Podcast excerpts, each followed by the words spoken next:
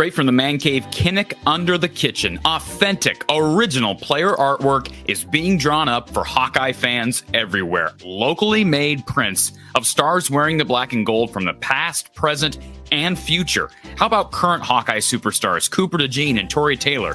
Legends of the past like Jack Campbell, Spencer Lee, and Tim Dwight plus future phenoms like Aaron Graves.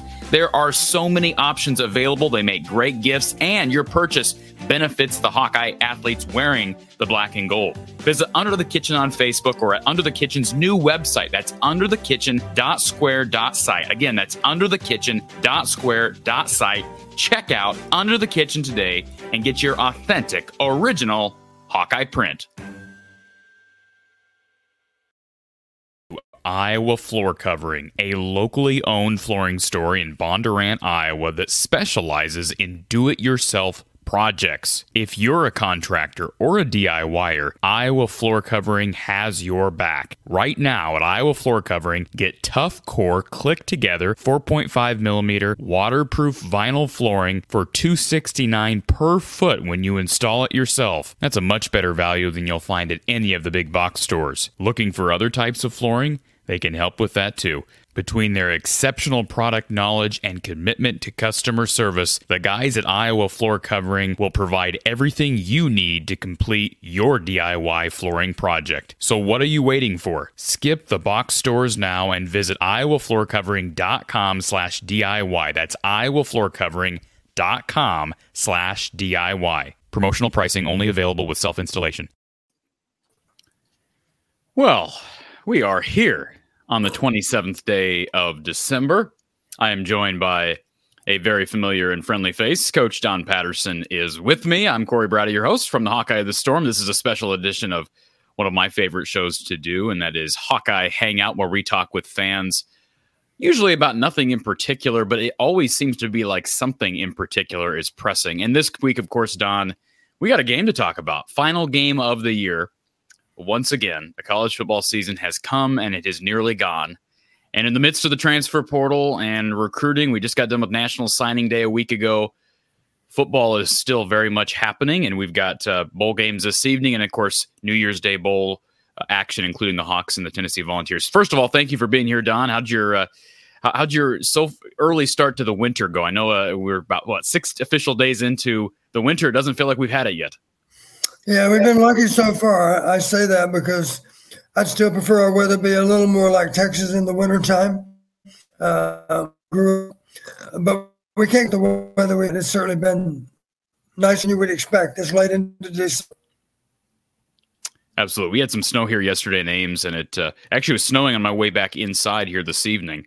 Um, but uh, ground's still warm enough that nothing's really collecting. And um, boy, I'll take that. I-, I will take that. It has not felt like the cold season yet, and every month that we like this, this what we've had is like what they have out in Oregon and what they have in like Arkansas, more mild, middling climates. So um, I do appreciate that. Of course, this is a call-in show, so encourage everybody if you're watching at home or on the road. Well, if you're on the road, be safe. Please don't be calling in unsafely from your car. But uh, be sure to be a part of the show. Our number is up on the screen 515 635 1601. 515 635 1601 if you have a question for Coach Patterson or myself. Of course, Don is the expert. I'm just uh, the guy that tries to uh, keep it together for a couple of hours while we talk about Hawkeye football. And Don, uh, speaking of Hawkeye football, big news broke yesterday regarding Iowa linebacker Jay Higgins and his dad Roy, who's kind of become a sensation on social media for his hawk, hawk, hawk mantra. Uh, he kind of gave us some indication that this announcement might be coming. Roy tweeted a, a, day before that he had had a conversation with Jay, and he and his mom had given him some advice. So the announcement came yesterday through the university that uh, basically Jay saying, "Hey, I'm not done yet. I got more to prove." Were you at all surprised by that announcement? I was not. But uh, you think about how big it is, it really lays the foundation for another solid defense in 2024. It absolutely does, Corey. And the thing I appreciate, our guys invariably, if they're in the program, especially for four or five years, they have tremendous loyalty to the program. And they don't want to miss out on an opportunity to continue to wear that same jersey. Good example a year ago. Think about this. Sam LaPorta coming off an injury says, um, without really much consideration otherwise, of course I'm going to play in the bowl game. Jack Campbell playing in the bowl game. Both guys risk injury, um, might have jeopardized themselves for the NFL, and yet they wanted to do it. They wanted to take that risk. And um, I'm happy for both of them that they've had outstanding rookie years. 100%. And, you know, we'll see on Nick Jackson. I had somebody, I just want to make sure we're clear on this. I had somebody send me a tweet here a couple hours ago regarding Nick Jackson accepting an invite to play in the Senior Bowl. That does not mean he's gone. Remember, Riley Moss did the same thing, opted to come back. So uh, that does not necessarily mean a player is gone. And to our caller that's on the phone line, we're going to put you on hold. We'll get you in just a second. But uh, that decision from Nick Jackson has not yet come down. The NCAA has said that he is eligible. That's the big news this week. Brad Heinrichs of the Swarm confirmed that they have approved his waiver. How big would it be, Don, if you could get both of those guys back next year? It would be significant. You know, their experience counts for so much. And of course, uh, Higgins played in, in Jack's shadow for any length of time, but he was still learning along the way. I'm sure he'd be the first to tell you he learned a lot from Jack Campbell. One reason Jay's played so well is because he had a great guy to, to emulate that was only a year ahead of him in school. And um, it would mean a lot to have those guys back they set a great example for the rest of their teammates. And it's hard to imagine they wouldn't go on to have an exceptional year in 2024. Not that anybody cares about who my favorite player is of all time or my favorite player on this roster. Not that I necessarily typically have favorites.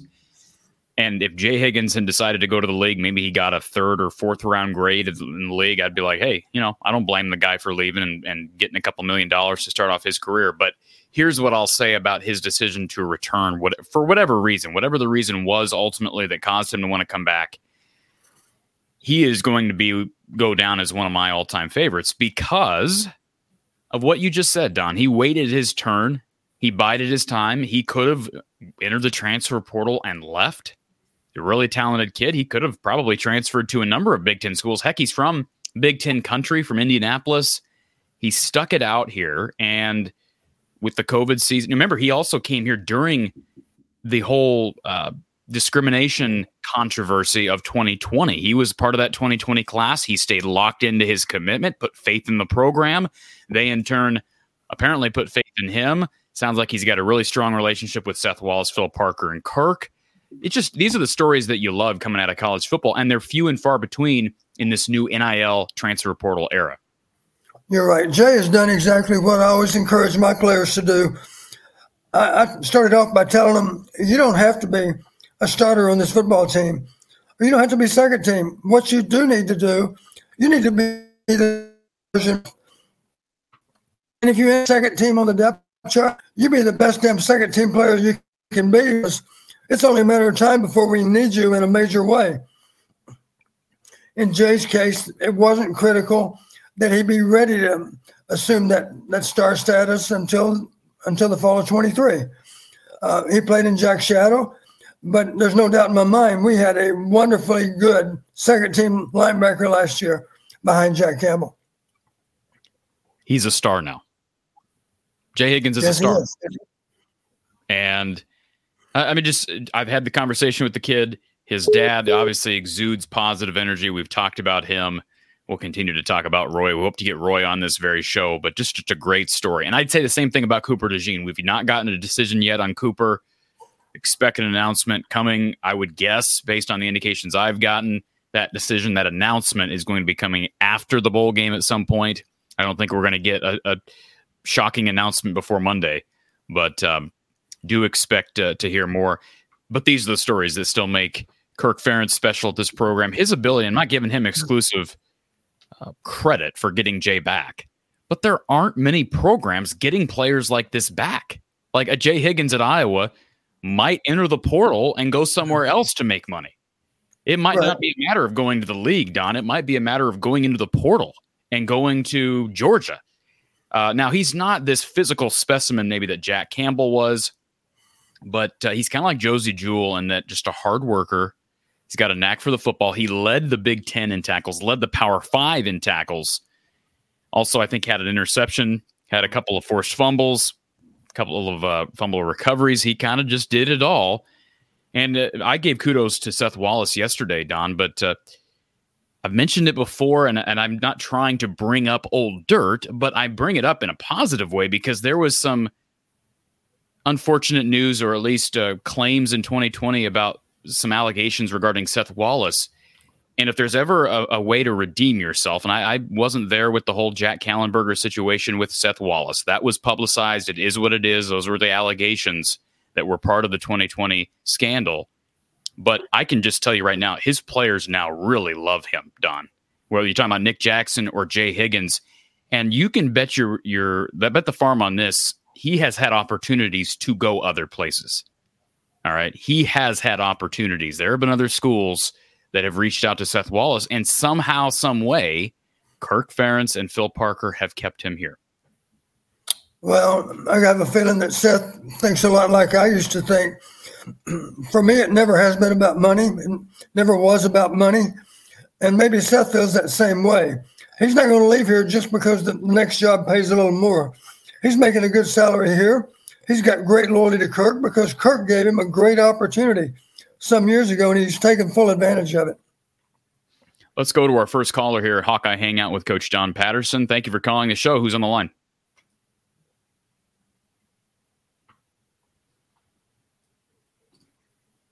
Hello. Hello. You're on the air. Oh, okay. Um, one quick question is let's say that after the bowl game, um, Kirk Ferentz decides to to throw a, a curveball and say I'm out uh, of the uh, just say yeah I'm done because um you know I was I'm mad that that Brian my son Brian was fired. So let's just say they broke out. What do you uh, what would be um, just a scenario as to filling coaches maybe you know grassing for straws kind of thing who do you think that they would you know just throw in you know are are they even is the uh, university even seeing that scenario if that scenario was to take place? Are they even considering that? That's a good question. Uh, I don't think Kirk's going to do that. I've been on the record and saying I think it's a fair, a fair question, and I would say that it's more than likely uh, Phil Parker would be that guy, assuming Phil was willing to be that guy. If Kirk all of a sudden said, "You know what? Maybe they win. Maybe they win 11 games," and Kirk's just like, "This is a huge accomplishment. I don't like what happened with my son this year. I don't like where the Big Ten is heading. I don't like NIL and transfer portal." maybe he surprises everybody, shocks everybody, and does that, Don. Phil would have to be the first guy that Iowa says, hey, can you please fill in? Now, no pun intended when I say fill in for Phil Parker. But my point, my point is, uh, ass- assuming that Phil Parker would do that and he wouldn't walk away with Kirk. Any other thoughts on the, the question? I think it's a fair question. Well, first off, knowing Kirk as well as they do, uh, it would be absolutely shocking to me if that happened, simply because uh, Kirk is not a disingenuous person. If he were disingenuous, maybe he would throw us a curveball after the game, but he's not. So I'd be absolutely shocked if that happened. But wouldn't uh, would you agree that uh, Phil Parker would have to be the guy in that scenario? Phil would need to be on the on the short list of candidates to replace Kirk if if it happened with that particular time frame. Okay, let's go back to our our call in line. Thank you for calling our Hawkeye Hangout show with Coach Patterson, who's on the line. Hi. Hi. Okay, am I online now? You're you're on the air. You're you're talking to Coach Patterson. Okay. Hey, Coach, this is Joey Collins. Thanks for the heads up to call in today. Joey, how are you? Good, good, good corresponding with you this morning. Thank you. So, hey, I just wanted to compliment you guys. It's just such an outstanding show, and I'm out in Arizona, so it's really, really neat to keep close to the Hawkeyes, and um, I really appreciate what you guys are doing, and I'm sure uh, many of the people I talk to do as well. Well, thank you, Joey. I know there's a big, big fan base down in the the great state of Arizona, big Hawkeye especially this time of year. Uh, a big Hawkeye population down there. Yeah.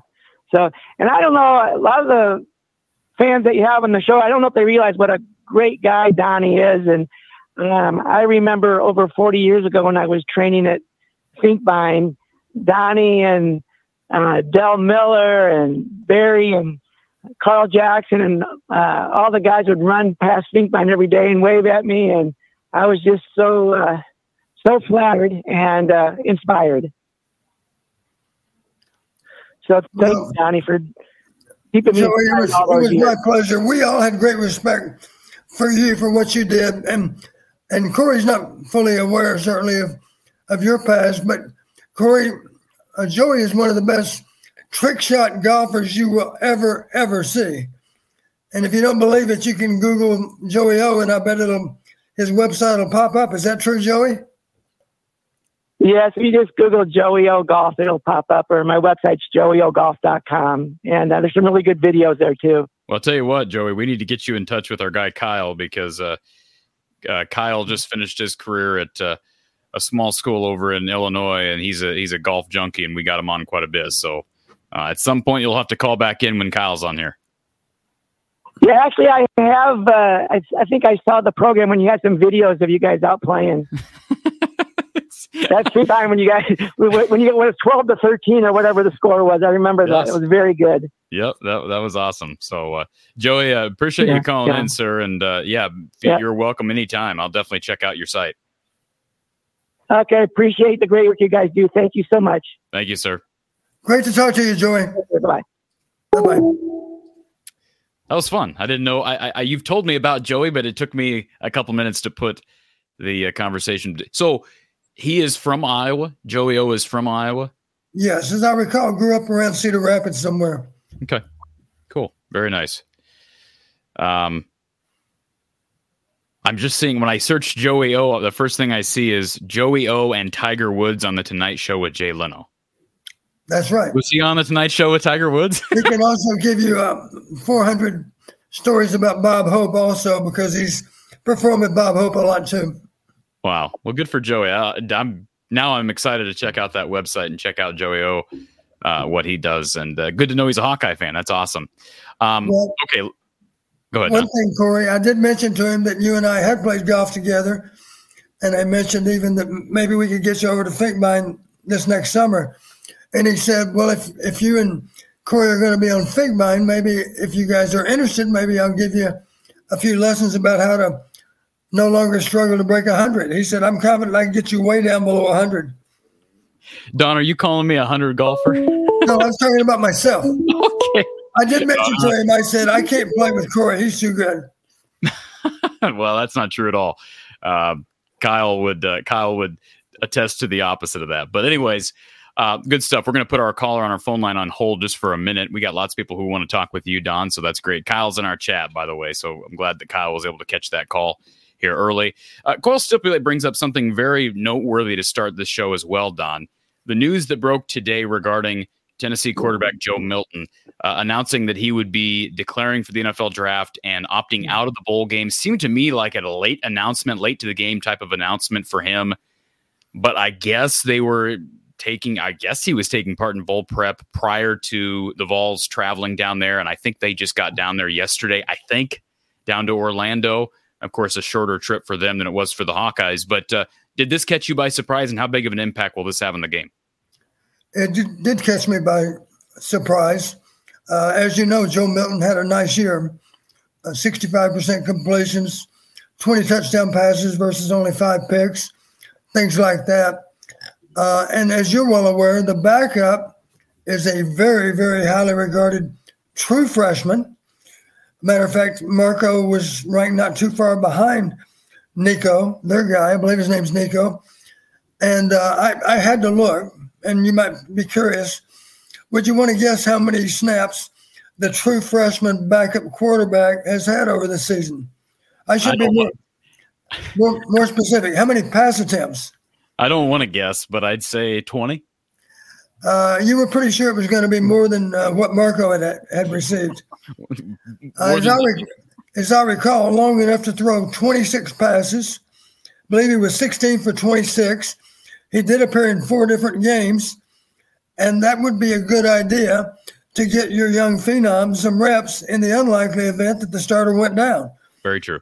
In this case, he wasn't injured, but one of the reasons I'm sure that Joe Milton felt comfortable with stepping away from the game is he felt pretty good about his backup, who has played some and will present us with some problems.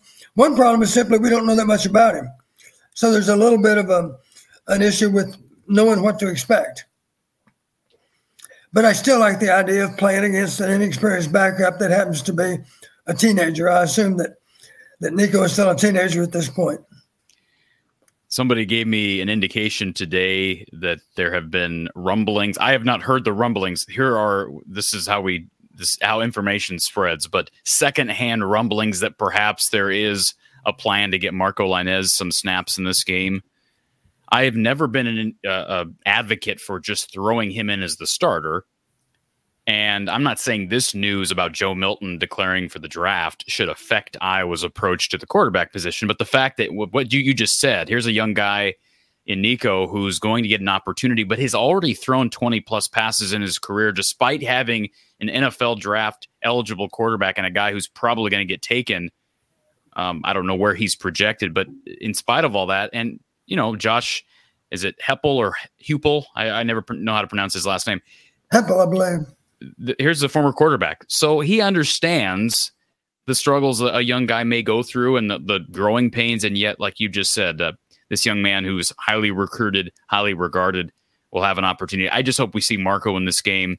And no, I'm not saying you don't care about winning, but isn't this in this era, Don? Is it totally sacrilegious for you as a former coach or for me as a talking head to call this game, you know, important, but also a somewhat of an audition for next spring?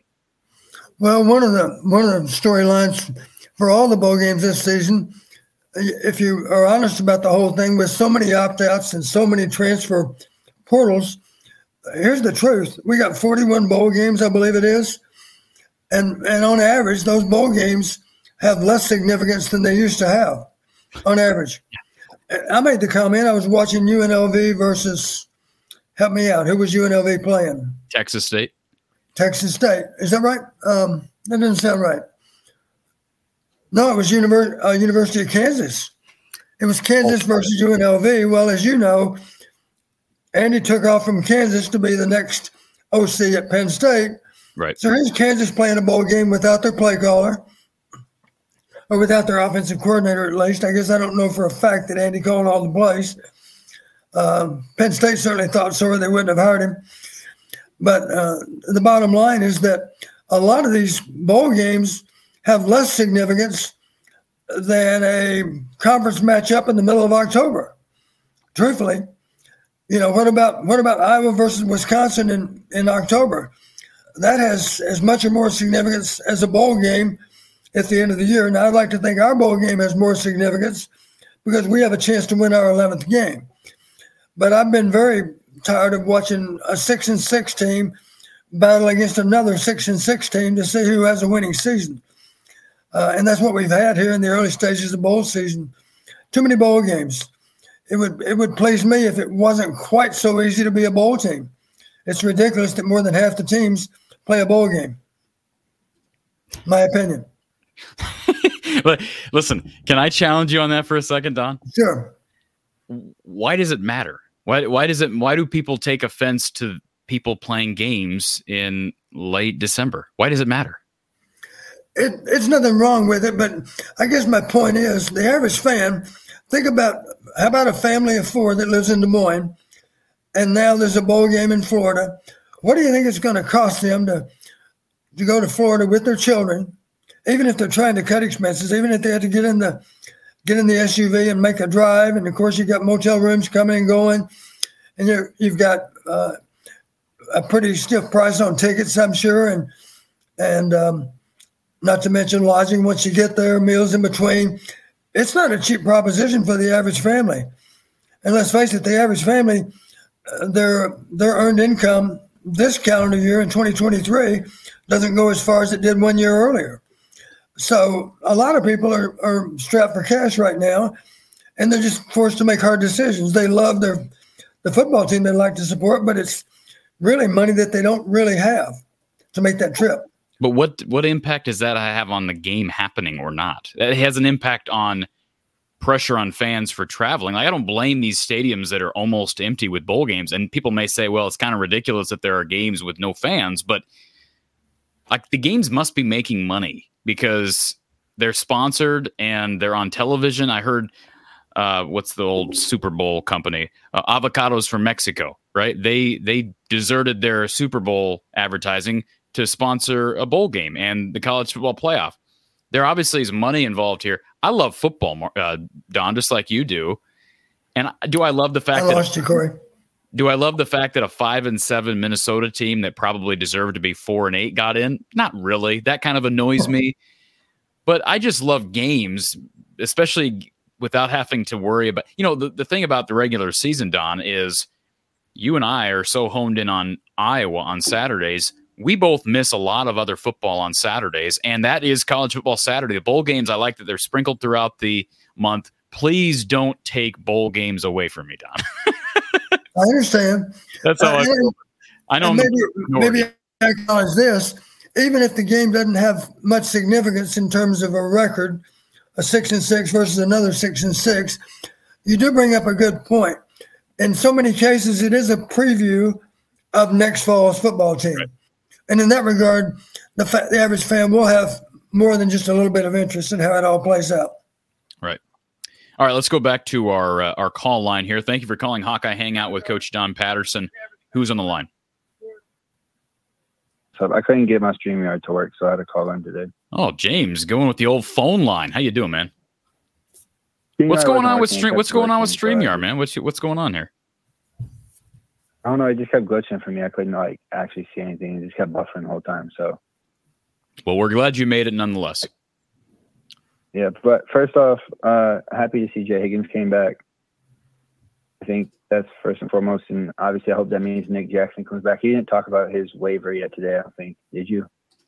Um, and I just mentioned it yesterday. Yes, Nick Jackson's waiver has been approved. Don and I talked a few minutes ago about how the news that broke what five or six days ago that uh, Nick Jackson accepted an invitation to play in the Senior Bowl does not impact his ability to come back. He has not made that decision. He still has up until a certain point. I don't know when the Senior Bowl is, but Don, the early uh, or the uh, declaration deadline is January 15th. So he's got to make a decision yeah. by January 15th. I don't know how the Senior Bowl is affected. They may need to know earlier, but I think there's a good chance he comes back. And I think part of that is just intuition based on the fact that we've already gotten an announcement from Jay Higgins. The fact that, that announcement came just about a day after Nick's eligibility became clear.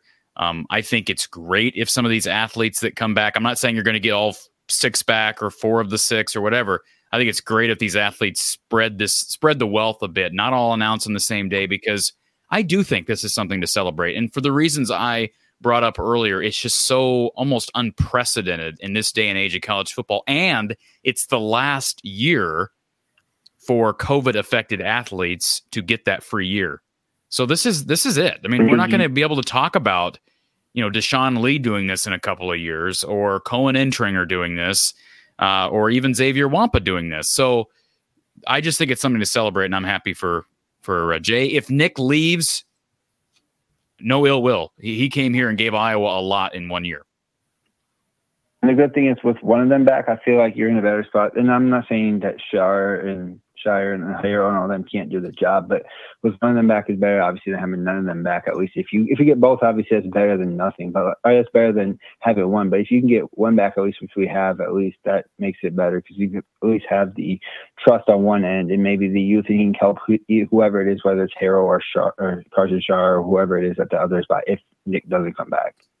Yeah, absolutely. I mean, you got faith in in what Seth Wallace does, and we've talked about Phil Parker's pedigree, but but how about Seth's and what you just said about Karson Sharar? As long as he stays healthy, he's going to be uh, he should be a factor for playing time next season, regardless of if uh, you get Nick Jackson back. And then you, as we've talked about on the show before, James talking about recruiting, they got young guys like Ben Kueter and Aiden Hall and Derek Weisskopf now, who will be a true even freshman. You can throw Jaden, you can throw uh, Jaden Harrell in there if you like too, because he played a little bit last year too. So I think that's name you can kind of throw in there too, maybe with Yeah, he's. If he comes back with a chance to get some playing time. I think people expected him to kind of take a jump sooner, but sometimes it takes a little bit for guys. But he was a, a highly regarded kid at high school as well. Good point. And then another thing too, I want to say, do you see what Schulte said in his interview when they asked him about him coming back? About uh, Higgins I- coming not- back? I'll be quite frank. I have not watched any of those player interviews that you're talking about, but no. Do I know what he said? What do you say? He said that it makes it easier. It makes it would make it an easier choice for him knowing he's coming back. So, like, not that he will come back, but it makes it it makes it like a, uh, kind of a harder but an easier decision. Where it's like he knows he'll be back if he makes that choice to come back. He knows he has somebody with him. It's kind of what he said. Oh yeah. Well, frankly, th- this is going to sound kind of this is going to sound kind of short sighted, Don. But what is Quinn Schulte's draft prospects if he leaves? Do you think? I know you're not an I don't NFL think scout. there's any. If he's got an I would option think to back, I I would would. think he'd be a free, free agent. Is what I would think. So I, I would think that if if you were Quinn Schulte's coach, or I don't want to say dad because we don't know what's going on within the family, but like if you were someone close to Quinn, you knowing you, Don Patterson would probably say, "Hey, I've played college football. I've coached it for years. Come back."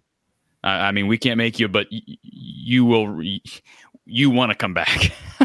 you don't want to make these decisions for for a guy young like men, but It would, it would actually be in your best interest to come back. Right. Because you're not going to get the attention that you might think this year. Right. But it should be, it'd be interesting to see kind of what they do. And obviously, you want to win this game just because I feel like obviously to go out and it's going to be tough to see Nico. Nico's a good quarterback, but you don't know either. Him, he has to face a defense he's never seen before. Either hasn't played much snaps at the Division One level either. So it goes kind of both ways. Because just because you're highly touted, you know, it doesn't always mean you're going to pan out to be what you're what they. Uh, say no, it doesn't. that makes It's sense. his first. If it's his first, uh, it is his first career start, right? He hasn't started a game, Don. Yeah, yeah, he hasn't started any game. He just played. He played summer relief, but he hasn't like started any. Yeah, I mean, I would expect that he's going to have a lot of problems. Now, it is to his advantage that Cooper's not playing, but I mean, look at look at how much that defense tormented the Kentucky quarterback, all, all the Kentucky quarterbacks a year ago at the Music City Bowl. I mean, it was a 21-0 shutout. You had a couple of pick sixes in that game. I'm not saying it's going to happen again, and Tennessee is a better offensive team without question than Kentucky was a year They ago. They don't have the running back though, didn't they? Didn't their one running Yeah. back and their top receiver like opt out or they're down their top court they're down their quarterback they're down their running back now very similar to what we saw two years ago in the music city bowl don Top two running backs. Um, Remember- Jabari Small just yesterday said, I'm out. Uh, and he, he was a productive player. He ran for 475, averaged five yards a carry. So the number one and number two running backs are out. and remember two years ago in the citrus bowl which is not a bad bowl game historically two years ago in the citrus bowl will levis was out for kentucky chris rodriguez uh, jr was out for kentucky this is the norm now with the new bowl system Right. But, but can And we we say still- one thing and we too? still lost the That's game. one team that had that my bad. My bad. you're No, good go James. ahead. What is one team that what is one team that hasn't had very many opt outs in the past three years? one team Yeah, we are talking about them. Iowa. Iowa don't have very many opt outs. I think Tyler Tyler opted out, but like not a lot of guys opt out from Iowa. They usually play in the bowl game. And I think that has Yeah. something to be said with, if that makes sense. Amen. Yeah, it is. It is something to celebrate. And, you know, Kaevon Merriweather is another one that opted out. And I don't blame any of those young guys for, Yeah. for opting out. But I think that's, isn't that something, don't you have to give some credit to the head coach for the culture Absolutely. that's on? You have to give, and Kirk would be, Kirk would simply say you got to give credit to the culture of Iowa football. Let's not forget one thing that makes Iowa different.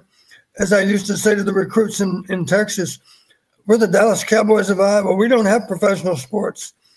So you're someone special to play for Iowa. And you'll feel that every day that you're at Iowa. Anything else, James? It'll be interesting to see. And uh, are you doing a show after the game? Obviously on Monday, right? Oh, of course. Absolutely. Of course. Of course. And it would be interesting to see how for the men can get a win here. What Saturday? Is it? Is it Saturday? Um, I think women are, I thought that's a good question. I need to look it up. Women are, tomorrow. Women are tomorrow. No, women are tomorrow. Women play Saturday. Women play Saturday, men play Friday. The men play tomorrow. Okay, yeah, Friday. Okay, yeah. Friday. So Yep. it'll be interesting. to see Hopefully, we can get some wins before that, and hopefully, we can win. And hopefully, get some good news. Obviously, I will take everybody back that wants to come back as a fan. You know, especially Cooper. Cooper wants to come back another year. But it's obviously they don't choose to either. That's their choice, and I appreciate everything they've done for whatever how many years they've been in Iowa. So, in general, we're just going to keep hoping, and we know we we can develop pretty well. So I'm not really scared if anybody doesn't choose to come back. But I, w- I hope they all do, and if they don't, I hope them good endeavors in the rest of their life. Yep, absolutely, James. Yep. Talk to you later. Thank you, sir. All right. Um, a couple things here in the chat before we get to our next. We got a number of people here waiting in the queue. Erica wants to know, Don, uh, did you feel like puking after you saw someone put spicy mayo on a Krispy Kreme donut during the Mayo Bowl? I would have been content just to take a bite out of the donut, I think. Don't believe I need the mayo. I like mayonnaise in its proper place, just for the record. I know some people hate I agree. mayonnaise, but uh, My idea of a cheeseburger would include mayo. okay. Well, BLT. Uh, uh, BLT would be mayo also, yes. What was Billy Crystal's uh, go-to sandwich of choice in The Princess Bride? Bacon, lettuce. No, was it MLT? Mutton, lettuce, and tomato. What did he say? I, I, I have to watch that movie. It's been a while, but uh, anyways, yeah, you got to have mayo on a sandwich. So, uh, uh, Ron wants to know, Don, do you think we'll see any innovative plays on offense, something to surprise surprise Tennessee, or is this wishful thinking on my part? Can I answer the question first? I think it's Sure. the latter. Wishful thinking on your part, Ron. It's wishful thinking. If we didn't see it against Michigan, why on earth would we see it against Tennessee? Chance, but I wouldn't bet on it. And keep in mind, too, this is Brian Ferentz's last game as the offensive coordinator. If you see a guy like Marco Lainez, I can just tell you he has got an athletic edge that we have not seen out of that position in a long, long time. So there's just just pure sake of athleticism, there's a chance. I think back to what Iowa was coming off of in 2015. So remember, 2014 was kind of a lousy year. They actually, ironically enough, Don, they played Tennessee in the bowl game at the end of the 2024, uh, 2014 season. They go into 2015. Jake Rudock is shipped off to Michigan. CJ Beathard starts the year. What do we see against Iowa State? A couple of electric plays on the ground from CJ Beathard. And that was like the first time in quite a while for me where I was like, wow, like this is exciting stuff to watch. like most people were like, oh, it's okay, great. He can run for 15, 20 yards, but we're not used to seeing that with Iowa. Now we've had even more of a drought as it relates to mobility at that position. So if Marco plays on Monday, I, I would think that dude is just primed to make some plays. I hope I'm not overhyping him. I don't think I am, but I, I love the kid's athleticism and uh, he's a playmaker. So if we see that, we, we may have a chance at some electric plays, Don. I'm sure this. Some of our listeners were watching West Virginia and North Carolina tonight, and I was amazed. I don't know if Green, the quarterback for West Virginia, I don't believe he was the starter to start the season. Maybe he was. This much I do know. He was a little bit undersized, probably no more than six one. But I'll tell you what he could do. He could throw and he could run. He was he was a, a dual threat quarterback, and he I'm pretty sure that they held on to win the game. They were up by 17 with maybe eight minutes to play. So I'm pretty sure that West Virginia beat North Carolina.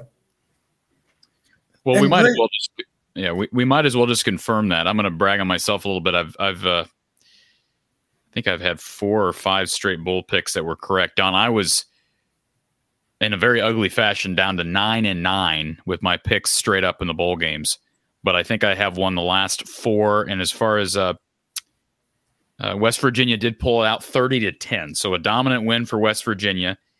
And uh, how about this? We got a bit of a surprise over in the Holiday Bowl right now on Fox. USC leading 21 7 over on uh, up on Jeff Brohm's Louisville Cardinals. So uh, we'll see. Second quarter, a lot of time left. USC with the ball, though, up 21 7. And then A&M and Okie State getting underway over on ESPN. So You know, that's one game I will go to the trouble of seeing is Louisville at, I should say, I shouldn't say at Southern Cal because it's a neutral site in San Diego, but that's a game I'm interested in seeing because you heard me say before, Jeff Brohm will always show up with a good game plan. And SC might be up by 20, But the way SC plays defense, I wouldn't say that's a safe lead. Did you say 30 to 10 right now? 21 to 7. 21, 21 to to 7. I'm sorry, I was thinking of the West Virginia score, wasn't I? You said that was a final Yeah, 30 30 to 10. Yeah. Gotcha. Folks, we got about 170 people on here right now. This would be a good opportunity. If you haven't done so, please hit the thumbs up button. Just scroll down, hit the like button. Very simple. Uh, if you're not subscribed, certainly would encourage you to do that. It's very simple to hit the subscribe button. You can even turn notifications on by hitting the bell, but please hit that like button right now if you get an opportunity. It would be appreciated. All right, uh, we got a bunch of people that want to talk to you, Don. We'll start with, uh, we'll go in order here, and we'll go to a familiar face. Hawkeye Howard is with us. Hawkeye Howard, look at you with sporting the Hawkeye of the Storm merch. Yes, I am. Can you hear me? I can hear you. I'm, you're a little bit off center now because I threw you on the right. But uh, actually, let's see if we can move you. Nope, it's Right. still off. Here, here, I'll just move to the middle. How's the that? middle. Look at that. You're like this. You're you're like Logan Jones. You're like the center. Yeah, there you go. Um, I had to point out the elephant in the room. Sorry, Coach, but uh, what's this little thump up here, Corey? What's, what's that? Is that a mustache? Is that a mustache on you? I can't see. It's the camera's not zoomed in on your face enough. Here, put the Oh, camera closer to your face. The, on your on your face. You start a mustache? You're pointing at your face. oh, okay. Well, you. I don't know what you're talking about, bro. well, yeah, yeah. All right. Well, Uh, let's, I made some notes. I made some notes. Okay. Um, let's, let's hear okay. the notes. Let's hear the notes. All right, Tennessee. Let's talk about. They have four old linemen out. They have one D lineman out. They have one. Uh, they have six defensive back out. Def- defensive backs out. Two running backs. You know this coach. You said that earlier. One wide receiver. Two linebackers. Quarterback that went to transfer. We heard that today. And the injuries, they're got four transfers. They have ten. Now, what's what's that say? That kind of mimics like last year, wasn't it? Kentucky. Well, it's been the last two years. I mean, every Yeah. year has been like Yeah. this since this era it began. Yeah. Right? Here's Iowa's um, two quarterbacks. Of course, we know those. Injuries four, we know those. Transfers six, and we know most of those. So And real So quick, real quick, just real quick, Hawkeye Howard. One of Mhm. those uh, transfers is a preferred walk-on, Jackson Filer. mhm, Another one was the backup quar- uh, third-string quarterback, Joe Labas. Marco had Mhm. moved ahead of him. Um, Anterio Thompson had not played, I don't think, a snap on defense, at least not a significant snap on defense. He Mhm. did have a couple of block punts. I'm not trying to to uh, downplay the significance of guys leaving. Brennan Diaz Fernandez was buried on the depth chart, had suffered some injuries, but it's not like Iowa was leaving, uh, losing um, top-rated skill position players or even guys in the trenches. They just have not. Mhm. Now, Coach, I want to get your opinion. Um, I've been watching some of these bowl games. They're using radios in the helmets, one on the offense and one on the defense. What do you think about that? I think it's a good idea. It'd make things more difficult for Michigan, wouldn't it? Yeah, that's true. Very true. Uh, have I you think heard that, Corey? I, I had, I mean, I had not heard that in bowl season, but Mhm. um, I mean, you figured that was happening, right, Don? Haven't we kind of assumed at some point that that would be the norm, right? Well, the bowl season would be a good time. I'd be willing to bet you that it's not going to be allowed in the in the Final Four games. I- I'd be shocked if in in the NCAA playoffs, the Final Four, I'd be very surprised if they were allowed to have um, headphones in the helmet. I watched uh, what's that? Uh, I watched the Minnesota game. I got a comment on that, but you know they made a comment about the the, the speakers in the helmets, and also the Utah game. And they said in the Kansas game, they said it again. So they're they're I guess they're doing an experiment with the bowl games with those. Right. So Yeah, I was not aware of that, but Mhm. uh, what would be wrong with that, Don? Why, why is that even? I think it actually makes sense. Absolutely, especially It with seems to work pretty well in the NFL, so Yeah. logically it might make good sense for college to do the same. I I think it's a great idea. I mean, I mean, it makes it'll take away a lot of cheating, and you know. So, um, have you guys heard about the new NCAA um, transfer rules. The the multi-time transfer rules. hmm Yeah, I, Yeah, I, I don't know the the uh, lingo or the bylaws of that, other than Mhm. it's a lot easier for a, a two-time transfer now than it would have been three months This, I tried. I went to the NCAA site to try to read up on it because I heard it on, on on another page, another ESPN, and you must need a law degree to really read that stuff. I mean, so to break it down is a person can transfer this year. Basically, they can transfer all four years of their school, or five years, or well, four years if they don't take a redshirt year. They can transfer every year and not have to sit out. So, but that's what I understand now. I could be wrong. Yeah, I got to read that more before we go down that. Mm-hmm. I'm not saying you're wrong, Hawkeye Howard, but Mm, but I read a little bit up on that. I need to do more research before commenting. I've been so locked into the portal into this game. I, I Mhm. that seems extreme. I, I can't imagine because then all it is then is it's just total chaos. Not that it already is not, but it's just a total free agency situation where guys are unrestricted free agents every single year. Mhm. I can't imagine that that's why would the NCAA make this worse than they already have. But anyways, Now, I saw some horrendous referees this last year, even in the bowl games. Don, uh, is there something's got to be done? I mean, what can we do as, or anyone can do with these referees to?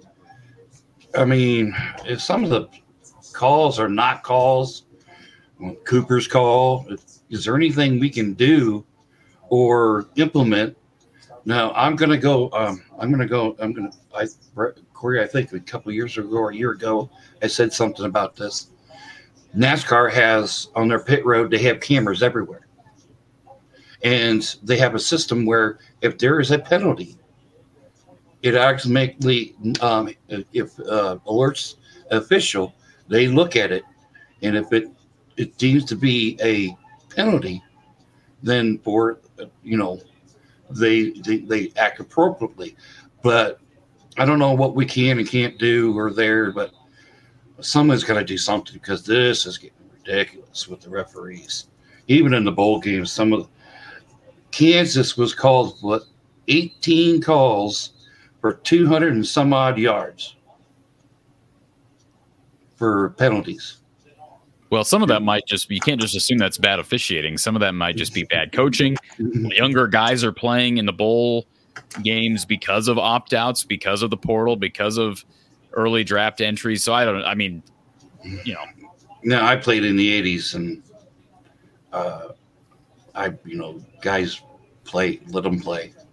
Sometimes Yeah. Here's one obvious problem with our officiating. The replay official, in my opinion, has too much power. Uh, and it should simply be this the call is made, whatever the call might be, and then the replay official, for him to overturn the call, it has to be clearly the incorrect call. If in doubt, then the call on the field should stand. It really should be that simple. Mhm. And in, in, the, in that scenario, of course, the punt return would have counted against Minnesota. That's what should have happened. hmm I agree. But yeah, the spread before that, uh, the the the quarterback opted out Mhm. w- was minus eight, and um, under and over was 30, 35.5. But that's all changed now. Iowa So- will win. Iowa will win. Yeah. You know what? I'm going to say this. Boy, I'm going to get in trouble for this. If Deacon Hill's in there, we're losing. Plain and simple. He's a turnover. He's a turnover king. I like Deacon Hill. All right. He's You a big like man Deacon like Hill? me. Yeah. So you think Deacon A? We were just talking about. Jason was asking if, Mm. if Coach likes mayo on his cheeseburger. Do you just do you think Deacon likes mayo on his cheeseburgers? oh yeah, yeah. So do I. Who does? He put that mayo right on ground on the top of that cheese. so, you know, I'm 6'4", two, um, 280. And uh, so, um, but uh, I, I'm a big guy too. So I like Deacon Hill. I'd like to see that. But he is doesn't have some of the, I don't know, it's just no, like that sense that sense someone's coming up on him. So, but if Deacon Hill's playing, I don't think we're going to win. But I could be wrong. I'm, I'm not an expert. I'm not fortune teller. So, but I think that's about all I have. Oh, Nico, that Nico, uh, the new quarterback coming in. Yep. Uh, he's from California. He was like number two top player in that in the state. So How do you pronounce his last name, Don? I wouldn't even want to attempt. Yeah, I'm not going. I to am either. Alavia. I don't. I, I am Alava. I don't know. Uh, no, I'm not either. So I'd have a chance to pronounce it if I could see it, but I don't have it in front of me, so I'm not sure. Well, I'll, I'll throw it up right in front of you right here. Dino Chef from uh, Knoxville. He says, "Hey Corey, Hawk fan living in Knoxville, wanting to know coach's thoughts on Nico. I am a lava, I uh, think that's a good guess. true freshman quarterback starting for the Vols on Monday. Uh, you kind of talked about that a little bit earlier, Don, but uh, Mhm. Well, I would, I would, um, I would make life difficult for him. Even if I planned on running X amount of stunts, I'd run more pressure blitz against the freshman than I would against the veteran quarterback. It's not too late in the week to throw in a few more pressures. So I'd, I'd come after him. oh yeah, I think he'll have a hard time being ready for all that. He's played, he's thrown 26 passes this year. That means he's probably taken 50 or 60 snaps. And uh, that's not a lot of preparation to go against a team like Iowa. well, Hawkeye Howard, uh, thank you for uh, being here and for supporting the merchandise with the uh, the trucker cap. Yes. Appreciate that. That back. Mhm. And, one uh, more thing, one more thing before I go. One more thing before I go. PJ Fleck knew how to change the quarterback with a one day, one starter last game, and they won the game. Why can't Kirk do it? So Well, they were playing Bowling opinion. Green. They were That's playing true. Bowling Green, but but yes, it's a fair Mm. point. And they were five and seven. Should have been four and eight playing Bowling Green. And the kid didn't look too bad. Bowling Green beat them two years ago. All right, Bowling Green beat them two years ago. So, Hawkeye Howard, uh, we'll talk with you Yeah. uh, probably after the game on Monday. Okay. Well, see you later. Thank you, sir. Appreciate Hawkeye Howard down in Springfield, Missouri, being a part of the show. Do appreciate him. And um, before we get to our next caller, uh, let's see here. So uh, Bob brings this up, and I think Howard kind of summoned the whole line thing. Apparently, uh, Las Vegas has got Tennessee at uh, seventy percent chance of winning, or ESPN's got Tennessee seventy percent chance of winning. BetMGM's got them at seventy five point six percent. 0.6% chance of winning, excuse me, and they are favored by six and a half. So that has apparently gone down. I, am I overconfident when I, I'm sure you're going to say I am because I just kind of said verbatim Iowa's going to win. I just feel really confident right now in what Iowa's got culturally compared to Tennessee in a game like this. You know, you look at the penalty stats, which we have not talked about yet. Tennessee is one of the worst teams in the country in all of FBS football in penalty yardage. Iowa's top five in least amount of penalty yardage. And I think in a game like this against this Iowa defense, close game penalties could be the difference. I just have a lot of confidence in Iowa winning this one. Let me just touch on the, the penalty aspect of it, Corey. Uh, in their 12 games, they averaged uh, 71 penalty yards with their football team. Their opponent only averaged 40 yards per game. So that's a differential on average of 31 yards a game. It's a lot. That's a pretty significant differential. Now let's throw in the fact that they're playing us and we are notorious for not getting many flags. Is it hard to imagine the differential might be 50 yards or 60 yards on the game? I think there, there's certainly a chance of that. That's our goal is to play another clean game. Tennessee might have a few goals on their list, but none of them involved not getting any flags because that's too much a, a part of what they do. So the best they could hope for is to be flagged less than 70 yards a game.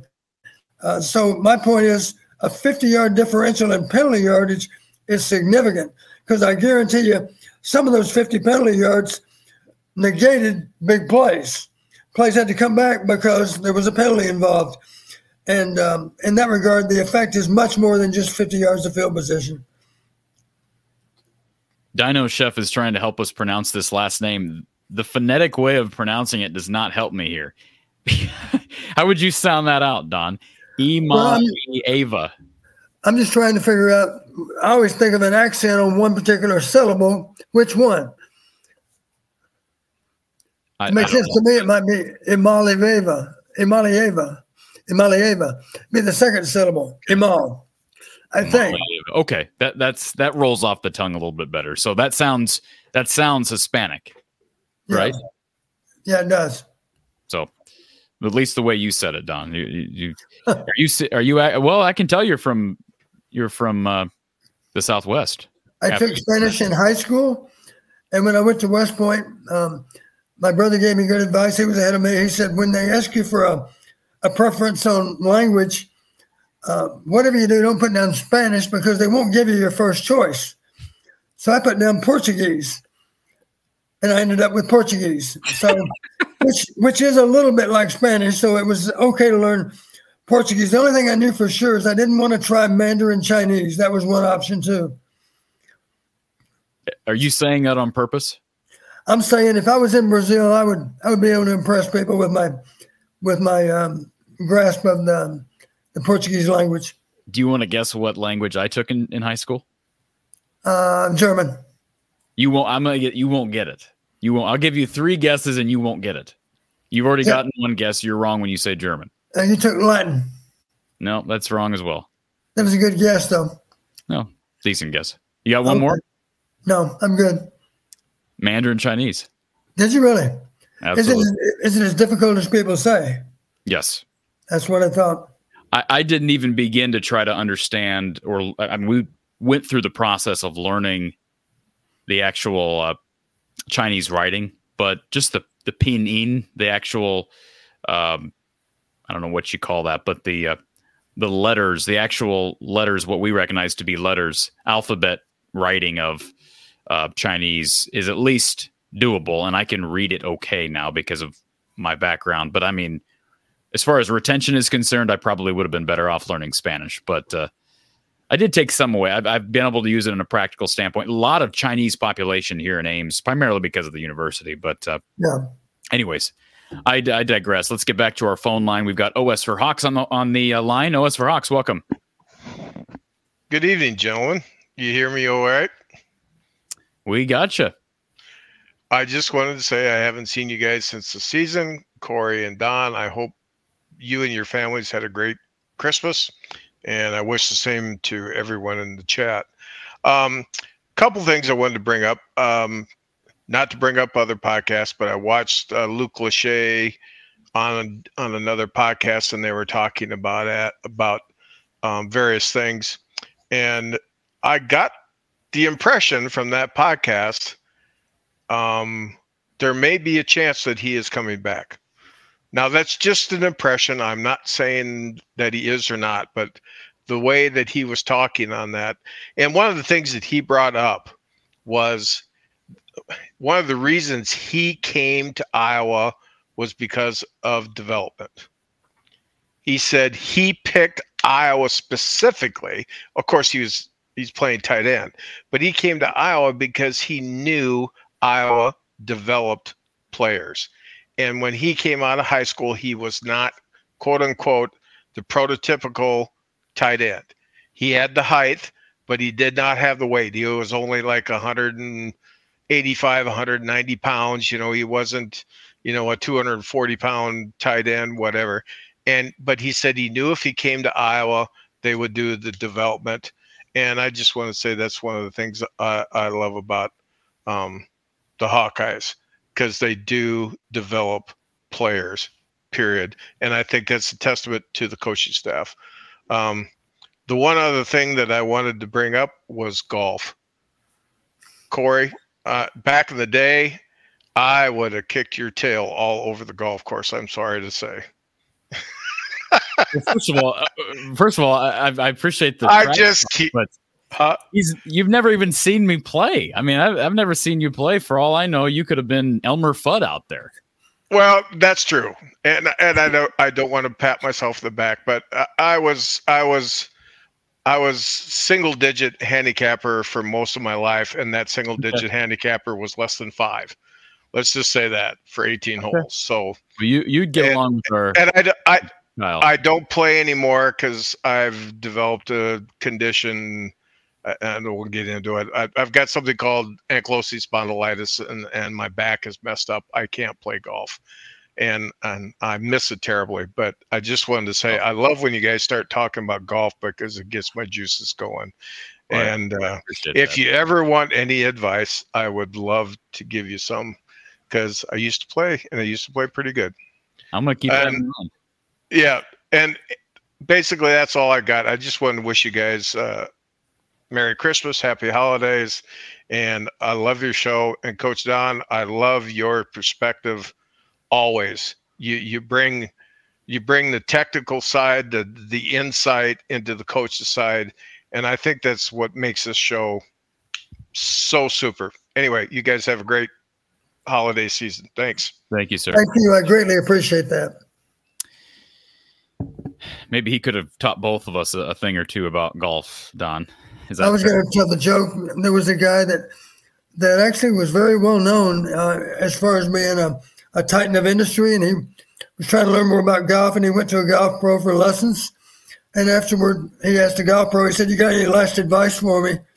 And the golf pro didn't know how much money this guy was worth, so his parting advice was, "Be sure to be sure to buy cheap golf balls." Because the swing wasn't going to be worth buying expensive ones. So that might be the advice I would get if I took lessons from from your caller. I don't know that he would have any advice for me other than buy cheap balls because it's not going to matter with my swing. Well, I can tell you that um, uh, another friend of mine who is, I, I, I would consider him a friend. He's more than just a colleague, but uh, a guy who I know listens to this show and is very busy with his business himself. His name is uh, Kev. I think he'll be, okay with me mentioning this. I think he's got his uh, username up in the chat regularly. Kevin Downey is also a former, um, I think he's a former club pro, I think. Um, somewhere, and um, I, I've talked with Kevin on a number of occasions, not about golf, but I know he had the book. Um, I just looked it up here because of that discussion, "The Art and Science of Breaking 90: A Guide to Modern Golf Strategy and Equipment." Don, so uh, uh, let me uh, just for everybody that wants to know this, I'm sure all 180 people want to uh, hear this conversation. Uh, let's just show the Amazon result. And by the way, uh, let me put a plug in for uh, my Amazon link. You can shop Amazon with us, and you can buy the Kevin Downey book right here, Don. The Art of Breaking 90. I feel like this book was made for you, Don. Maybe it was made for both of us. You see me play, Corey. I don't know. I don't even know that Kevin Downey can get me out of the get me out of the rough. Uh, well, between OS for Hawks and, and Kevin and Kyle, we'll we'll get there eventually. Um, I was watching a, a little, uh, just a segment with Scottie Scheffler and Tiger Woods today about hitting out of the bunker, and you know, you just learn little things little by little, and you know, the question is, can it translate to the the tee and to the bunker and to the green the next time you go out? And the problem with living in Iowa, it's hard to to kind of stay crisp during the wintertime, but uh, I know the most avid of golfers would say, "Hey, there's a, there's a will, there's a way." So anyways, we talk football in the cold months. Uh, let's go back to our call line. We've got uh, Kyle uh, on the line. Kyle, welcome. I, I, I don't normally refer to your last name, but I want we were talking about Kyle Spence, our golfer, so I figured I would distinguish you. You're a baseball guy, and I know that. So Fair enough. Fair enough. Yep. I uh, it's, it's been a while, and I, I wanted to I wanted to call in and talk quarterback throwing mechanics and uh, and practice training environments. I've been sitting on this one for a while because I first thought about it when Spencer Petras was struggling, and um, one of the common refrains was just when the pocket broke down, he struggled. And as a coach myself, and different things I've researched, I had some general thoughts just based on some of his comments, and then uh, and then you know, funny enough, to keep it at the golf stuff, when you guys were breaking down mechanics that one one day with Coach John and Corey and Kyle Spence, uh, breaking down Corey's. You know, one of the things I thought was really interesting, and this this will show exactly why Coach John is so good um, at what he does and why he's such a good coach is is uh, he kept saying, I, I kind of want to know where the ball goes. Um, because mechanics are one thing, right? You can have the prettiest swing or the prettiest throw as a quarterback, or for me, the prettiest uh, mechanics as a pitcher. But um, if you don't get the outcome you want, it doesn't really matter. Um, Right. and so, um, all that's to say, uh, it kind of hit it hit a little again this year when you guys were talking about Deacon's throwing mechanics, uh, maybe grooving it, etc. And uh, and the idea that often comes up, I think, in the sports world is this idea of repeatability that you want athletes to be repeatable. You want them to do the same thing over and over and over again. And on the surface, totally understand, um, you know, why why people say that, right? Is because in general, most quarterbacks look like they throw the ball about the same.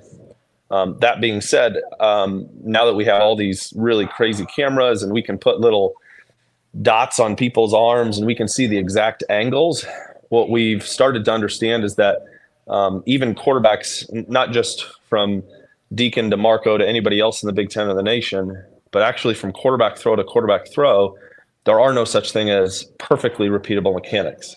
Um, this is actually found out in like the 40s or 50s by this Russian guy named Nikolai Bernstein. He was um, he was tasked with studying like uh, the Russian labor force and trying to figure out how to make it more efficient. And what he was uh, looking at was like how were these master blacksmiths able to hit the same spot every single time? And so he kind of jerry rigged something up to basically be able to see. And he took pictures, and what he found was that they had different paths, but every single time, but they would have the the best result. They would they would hit it, and and basically it was the start of this idea of it's called fancy word ecological dynamics, just the study of how people move and how um, how it's a little bit different than book learning um, because it's so fast. And um, I guess the the hopefully the the short of the long story is just simply that the con the conditions are constantly changing. There are no two quarterback throws that are the same on every field. Even if you're dropping back on a three step drop to deliver a 10 yard out, where you're at on the field, who's putting pressure, what direction the wind is going, um, how fatigued the quarterback is. Did he just get hit in the side and his rib is a little tight? Every single throw is slightly different. And so, what that means as coaches, and what we're starting to realize is it's actually really beneficial and helpful to create vari- variability within practice. Um, heard a stat on ESPN radio a few weeks ago. Patrick Mahomes is the only, only quarterback in the league who's better when he breaks pocket than on play action pass, which makes absolutely no sense, except that he's the best quarterback in the league, and the best quarterbacks in the league do crazy stuff. And so basically, there's this idea out there um, within this world of um, ecological dynamics that understands how people learn. It's, it's called repetition without repetition. Basically, can you repeat the same outcome without having to re- uh, repeat the same mechanics? Um, uh, Don, you know, Doug Flutie used to do this, right? Uh, sidearm throw one here, jump pass another, overhand throw. Basically, can you get the same outcome? Um, that doesn't mean uh, one throw is going to be underhand and another is going to be a straight elbow. Um, of course, they, they look similar, but um, and so I bring this all all the way back to the Hawks. And one of the concerns that I have is sometimes when I hear the quarterbacks talk, what it sounds like is the training environment. So Spencer would always say things like, um, "I just need to get back to the basics, back to my three and five step drops, and get the ball out on time." And I go, "Well, that's not how the game works, right? Like, because at times the the the, pocket's going to break down, and you're not going to be wearing a red jersey, and you got to figure out how to make a play." And so, actually, it would be helpful if the practice environment was more chaotic. Now, of course, I'm not in the practice um, environment whatsoever. I don't know what they're doing. But given that the refrain has always been, well, this guy's really good in practice, well, what did we hear about Joey Labas when he was on the scout team? All we heard was how he was just making plays left and right, right. breaking tendencies, right? And then what Tyler Linderbaum say about him? Well, once he gets up to the, you know, the big boys or whatever, he'll have to figure out how to play within the system. And uh, and Deacon, what's Deacon's problem? Is it too much variability or not enough? Uh, uh, or uh, too much similar similarity, I should say. Well, I think it's too much similarity. Every single pass he throws is the same velocity. He doesn't understand how to put touch on one, how to bullet another, how to put loft. So it's just my long-winded way of saying. Sometimes I've been a little concerned with the development of the quarterbacks as I've grown in my understanding as a coach of how we train players because um, because when I hear quarterbacks talk or I hear, well, well, he's the best in practice, I go, well, of course he is. Practice is perfectly um, unchaotic, they don't feel the pressure at all, and so it's easier to perform. And so there's no reason to ever give somebody else a chance because they're they're they're performing in a very controlled environment, and then they get in the game and they might not be as good, but but that's not what they're judging it based off of. If that makes sense. But part of that, not to jump ahead of Coach Patterson, I just see the wheels turning with you, Don. Part of I think the problem with what I was doing or not doing is a simple fact that, well, I go back to your old uh, ma- mantra or slogan, Don: equal snaps against equal competition. Right. So. It, is it a, is it possible to effectively evaluate quarterbacks in practice? Sure. Programs are doing it everywhere. But Kyle, I think you're absolutely right. If you're going to kind of work in a different environment, which you can't perfectly replicate a game environment, you better simulate the t- type of competition that player A, player B, player C is going to be going against, especially quarterback, most important position on the football field.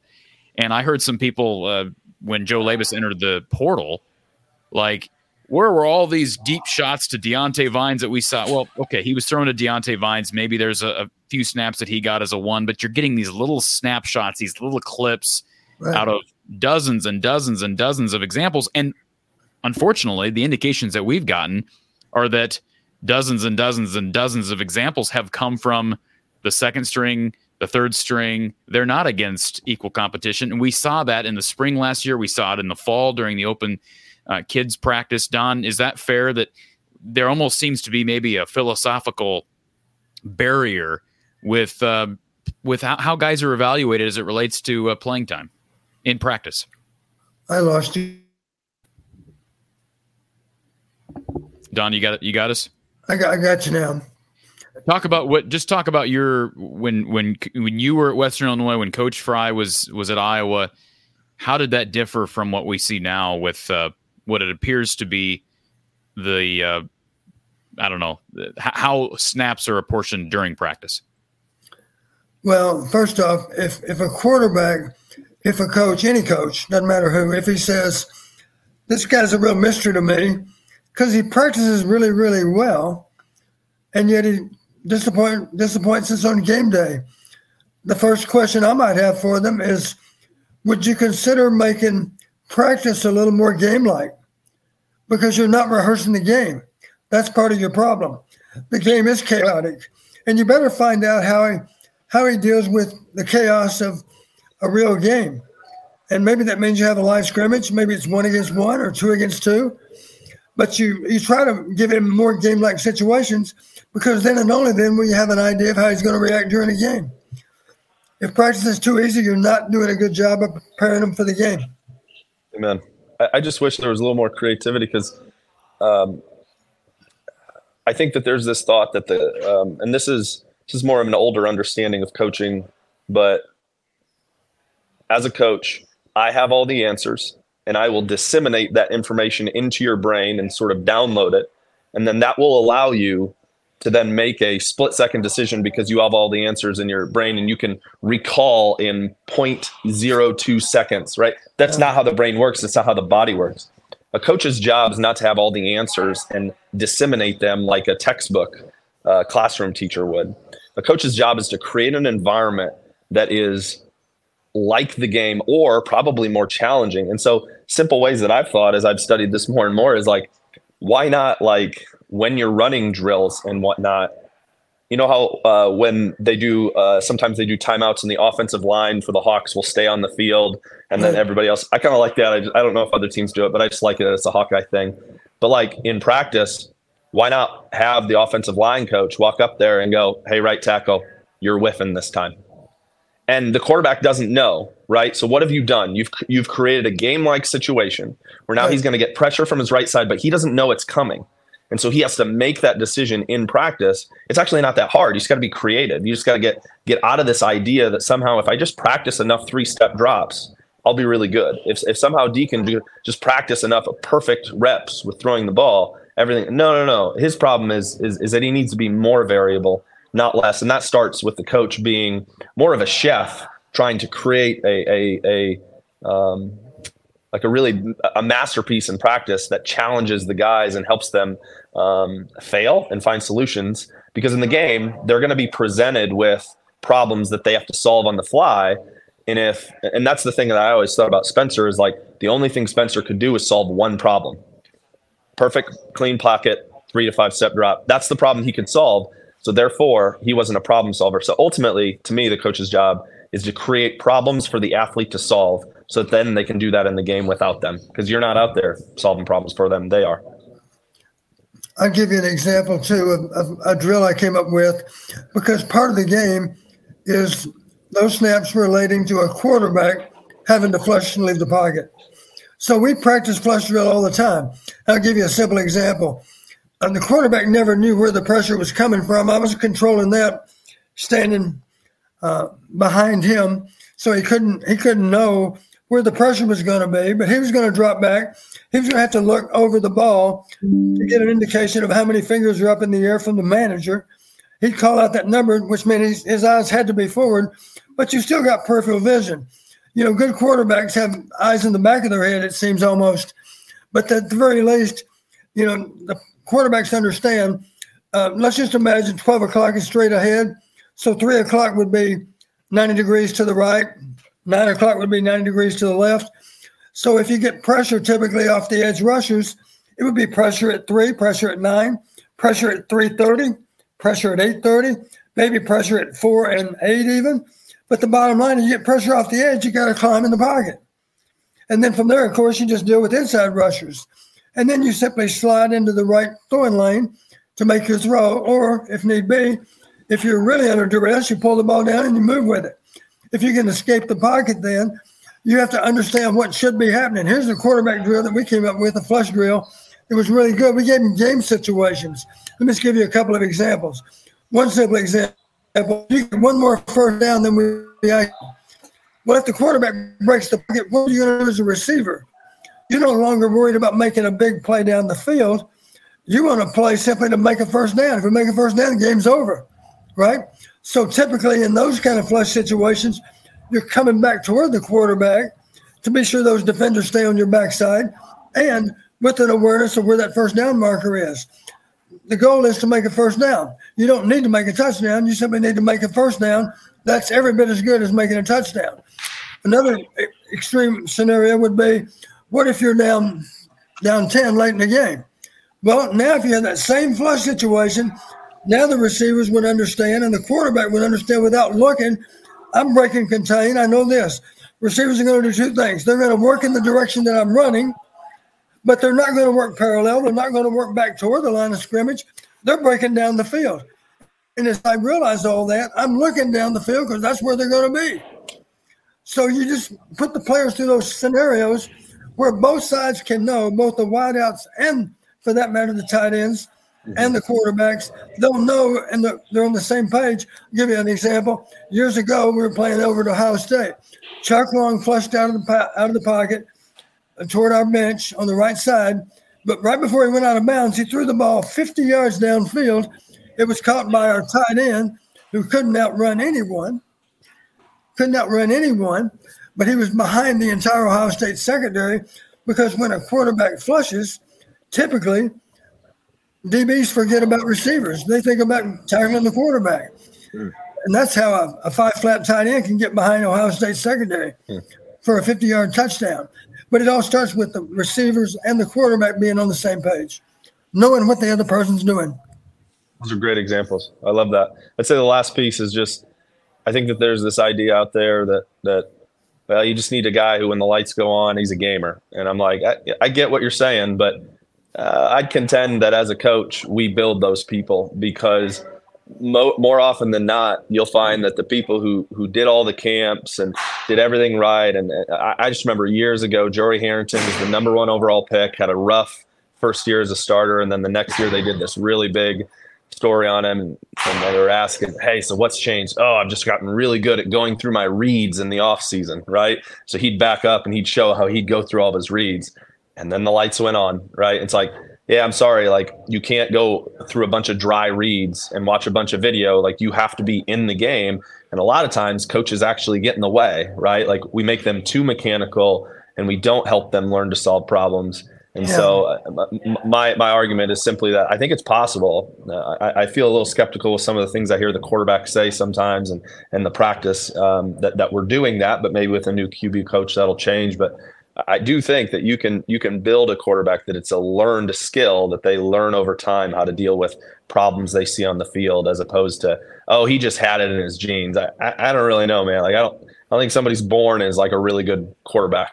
I don't think that's how it works. I'm always amused. I've seen video, and Corey, you can give names if you like. Video of a guy back east that trains quarterbacks. Uh, matter of fact, he's trained one or two of our quarterbacks, and he's really good at, at talking about what the quarterback's mental process is as he's taking him through his drops. The only problem, they're throwing against there. It doesn't mean much of anything. I've seen so a lot true. of guys that, that throw well against there, but the game's an entirely different animal yep. than, than throwing against there. So, shall we pull up the film, the uh, the shot from Peyton Manning, the Peyton Manning cap where or camp where uh, Spencer Petras threw a 60 yard bomb and you hear the guy in the background. Oh my gosh. Should yeah. we talk about that? what a throw by Spencer, just a dime. Well, you bring up a great point about Mahomes. It's amazing. Um, the receiver in the same location and you put Mahomes in different situations from his from his throwing position standpoint, he's able to throw with accuracy from all kinds of different arm angles. And it's, it's, really a gift to be able to do that. But it, I'm sure he would say one reason he's able to do it is because he practices doing it.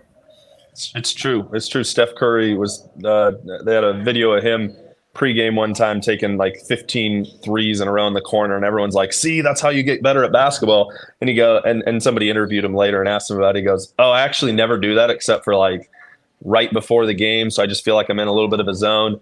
I never take the same shot twice ever during practice ever on a single day. It's like well of course you don't. Steph curry doesn't have one shot. He has 42000 different shots and that's why he's the best scorer in the league right because he can he can solve the same problem, scoring the basket in multiple ways. Hold on a second. He's not the best scorer in the league.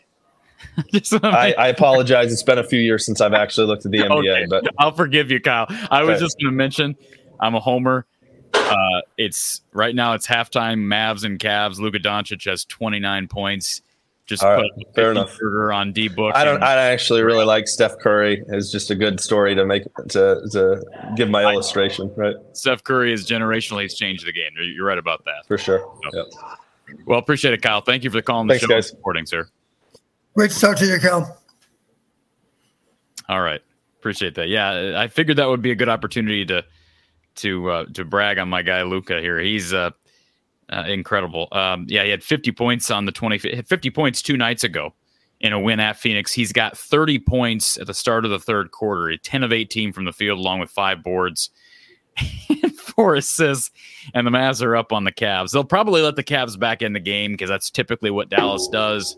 And then hopefully, like we saw against Phoenix, they'll uh, they'll close it out. Um, Kyle, isn't, it, isn't it appropriate for you to brag just for a minute on Keegan Murray? Oh well, uh, eleven in a row from three. I thought it was twelve. Wasn't it twelve? I think I think it was eleven. Nobody's ever done twelve. Okay. He but had he made, 12, 12 for fifteen for the game. I think made eleven in a row. Incredible. And um, Kyle in the the uh, private chat says uh, Joel Embiid is averaging thirty five a game, averaging thirty minutes a game, standing at the free throw line. I don't watch the 76ers, not because I have anything against Joel Embiid, but I will say he uh, he's a unique guy. Um, I don't love that style of basketball. I mean, I, I not that not that I don't like a guy like Joker Jokic or even Luka Garza. If he's going to make it in the NBA, he's going to have to be able to to be more inside out. You don't see the traditional big men surviving at the NBA level anymore. That's probably why Zach Edey won't probably ever play in the NBA level, at least not consistently. But uh, I do enjoy watching the uh, pick and roll game with Luka Doncic and Dereck Lively and those guys down uh, in Dallas. Anyways, uh, before we get to our next caller, we got a number of people still waiting on hold to talk to uh, probably Don, uh, not me, but uh, we'll get to those callers um, in just a second. But first, we want to give a, a, special shout out to our sponsor. Uh, this episode of Hawkeye Hangout is brought to you by Ascent Nutrition. And Ascent has been with us for a long, long time, and they've got this new Agarikon mushroom powder that I've talked about in the past This powder specifically has a really interesting backstory. It was researched by the Department of Defense's Biodefense BioShield program, and it's been shown to support a strong biological activity, including strong respiratory health, lung health, immune system benefit, and neurological health. You can read all about the uh, awesome benefits of this product and certainly give it a try. Uh, and you'll get a 15% discount for doing it through this show. And all of these mushroom powders, I'll talk a little bit about the lion's mane mushroom as well. All of these powders can be mixed into yogurts, juices, smoothies. Um, pretty easy to take. And um, you can, again, save 15% by using the code Hawkeyes. Use the code Hawkeyes for 15% off your order. The lion's mane mushroom has been shown to support brain health, memory, stress response, immune system health in general. And uh, all these products can be mixed with the uh, algae oil DHA, humic, and fulvic acid products, which I know a lot of people take regularly as part of their daily routine, even for their pets. It's safe for your pets. Go to goascentnutrition.com to discover how you can start your ascent today and your ascent to better health and a better lifestyle, courtesy of Lance Shuttler and his company, his awesome company, Ascent Nutrition. And Lance is an Iowa graduate. All right, uh, we are back here talking Iowa football, at least for the next, uh, I'm assuming, 15 to 20 minutes. We've got a couple callers here still waiting, including Kyle. But first, we've got Corey. Corey, welcome to the oh, show. Corey, Don, how you guys doing tonight? Hey, Corey. Good, man. How are you?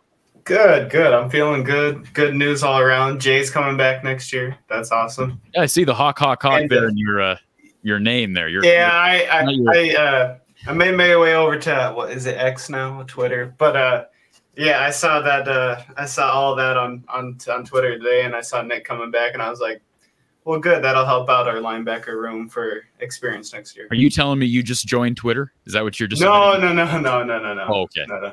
Okay. No, I just happened to see it on there. I don't go on there much, but I happen to see it on there, and uh, his dad cracks me up. I I think I follow him or something. So he is a a, a bounty of energy. I'll say that. No yeah, question. He, yeah, he's he's a character. He's a character.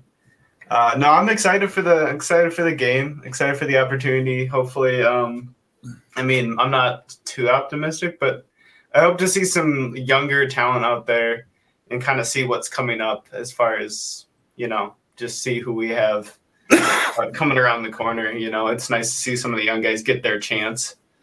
Um, you know, at the same time, though, I don't know if I see Kirk going super crazy on the young. I, I, would say but. this. Um, how do I put this? The only downside, if you want to consider it a downside, Don, of yeah. the strong culture that keeps players invested and, and keeps players engaged and locked into their careers and not wanting to jump in the portal, not wanting to opt out of the bowl game or or leave for the draft, especially early. The only downside of that in a situation like this is because of the fact that that's combined with Kirk Ferentz's philosophy and his I don't want to say um, erroneous value on this on bowl games, but a lot of people look at these games and say they're just not as important as they used to be. I don't think that's how Kirk looks at these games at all. I think his opportunity he looks at this as an opportunity to get 11 wins. So the problem with not having guys opting out and leaving is you're not being forced to play younger guys. And since yeah. Kirk is not yeah. likely to do that anyways, you're not getting to see these young guys. At least with Tennessee, the upside of the situation. What is the upside, Brian? I'll tell you the upside, Corey. The upside is they get to see a young quarterback, um, this Nico kid, along with some young tailbacks, some young DBs. I mean, it, in all reality, there is the it's other. A, side. It's a it's a test pilot to you know. It is. Yeah, it's to to see what uh, see what you have in a uh, live scenario, in a live game in game scenario. Yeah, no, I, I absolutely agree. Don, would you echo the same thing? Yeah, you know, here's a good way to look at it. Just for the sake of argument, what if Deacon goes down in the first series of downs? And now our young freshman has to go in and play. At that point, which quarterback has the advantage? The one that's already played in four games this year as a true freshman? Or the one that's taken his first snap? Yeah. Yeah. Clearly, excuse me, a wise move to get that young man some experience, even if it's only four games. Yeah. Exactly. It's any any little bit helps. Those in-game reps, I think, are irreplaceable. And I, yeah, I I mean, even if you just gave Marco one series, just one series, just to see what he's got, you know. And if he impresses you, should have been- It should have been done a long time ago. I it I I admire the um the loyalty, Kirk. I love Kirk to death, but sometimes, you know, beating the hammer over, you know, and over and over again with the same nail. Oh, oh not, I thought you meant beating yourself with a hammer. I'm sorry. Oh well, yeah, you could do that too. You know, if you're watching it on TV. Sometimes I feel like you're beating yourself with a hammer. With Uh, when you watch that offense, I mean, occasionally, but like, I don't know. I'm I'm I'm a defensive guy, so I like watching the defense. I'm actually I'm usually watching the games for the defense, but Yeah. that's just that's what I'm. Kirk would, li- I mean, Kirk would like you, Corey. I he I think I would like Kirk. I think Kirk's a good guy. As far as a coach, that's another debate. But Oh, he's a, Yeah. well, he's an excellent coach and he's an excellent human being. But it, you oh know, yeah, no, I just you know if we're comparing coaches and human beings, I think he's a far superior. I think he's a great human being. I I think he's an all timer. You know. he's a better human being than any of us here. Yeah, no, I think that- that's what I'm saying. Like I think I'm just giving you. I'm just giving you a hard time. I'm sure. No, he is. Yeah. He- in all reality, Don, you've. T- I know people get tired of us talking about that because they want to hear football breakdown. But Kirk is an excellent human being. There's Yeah. no any criticism that we ever that I ever have for Kirk has nothing to do with him as a person. And I think if you want to get it, I think there's no better guy to get a um, a team up for a bowl game more than Kirk. Agreed. I think I think it's gonna be a great game. I think these guys are gonna show up, and I think it's gonna be a killer game for him. And I think it still means something if your co- head coach is Kirk Ferentz. Yeah. and I think there's some value to that. I agree. Oh, I absolutely agree. You know, I've, I've quoted Jim Tressel before, but I'll do it again. Jim Tressel once said, "They don't care how much you know until they know how much you care." And believe me, the Iowa players know how much Kirk cares. Mhm. That's Yeah, part of that's- their that's strength is they know. Yeah, no, it's yeah, exactly, guys. No, I appreciate it. I just wanted to stop on, say hi to you guys. You know, see how you're doing, check in. Appreciate that, Corey. And uh, don't be a stranger. We'll talk to you probably. If we don't talk to you after basketball uh, in a couple of days. We'll talk to you after the bowl game. I say I am going to taking my mom to the uh, women's game on Saturday. So Good for you. yeah, Well, have a good time and uh, enjoy the packed house. It will be it'll be raucous. oh, it'll be fun. You guys have a good one. All right. Thank you, sir. Thanks, Corey. Uh, Lemansky, appreciate the super chat. Lemansky, do appreciate the do- donation and the comment. Charlie Chan once said to young Grasshopper and Coach Don, "Go Hawks." appreciate the uh, super chat, Lemansky. Do do appreciate value that. Uh, Cole says, "Is DeJean coming back?" Cole, of course, is a Nebraska fan. He has not yet made that announcement, Cole. But um, as I've said, people uh, should be awaiting that because. Uh, yeah, th- those that think it's that obvious that he's leaving, uh, for the decision. Just wait for the decision. I know we can speculate to death. Uh, one lost parlay says Don, who would be your top five for the new OC?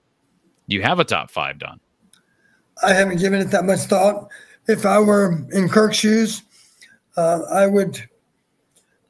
I would not spend a lot of time right now thinking about the top five, but I would have somebody on on my staff, and obviously there are a lot of office workers that could do this. I would simply ask him, I want you to go out and look at, just for the sake of argument, to pull a number out of a hat, the top 50 scoring offenses in college football.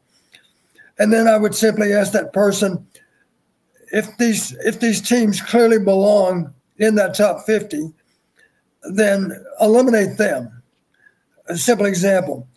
Okay, LSU's in the top 50. Well, so what? LSU would be in the top 50 if there was a a rhinoceros as the offensive coordinator. You know, any, anybody, you know, maybe not a rhinoceros, but a baboon could call plays. How's that? Oh, okay. That's less offen- baboon is less offensive than rhinoceros. Yeah. so my point is, if they belong in the top 50 in total offense because of their personnel, then we cannot assign a lot of value to the coordinator. Maybe he's not, maybe he's good, maybe he's not that good.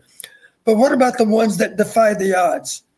And I'll give you a simple example. Bump Elliott hired Hayden Fry because when Bump Elliott was uh, the head coach at Michigan, he had a hard time beating SMU, coached by Hayden Fry.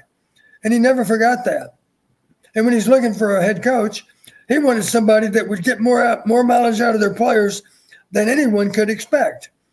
And those are the coaches or the offensive coordinators that we should be looking at. Some of them probably wouldn't be very well known even. But that's the point of being a great, doing a great job of picking your coaches. Coach Fry always said, you know, if I had one skill in my life, it might be picking the right assistant coaches. He said that, and I like to believe that he's truthful with what he says.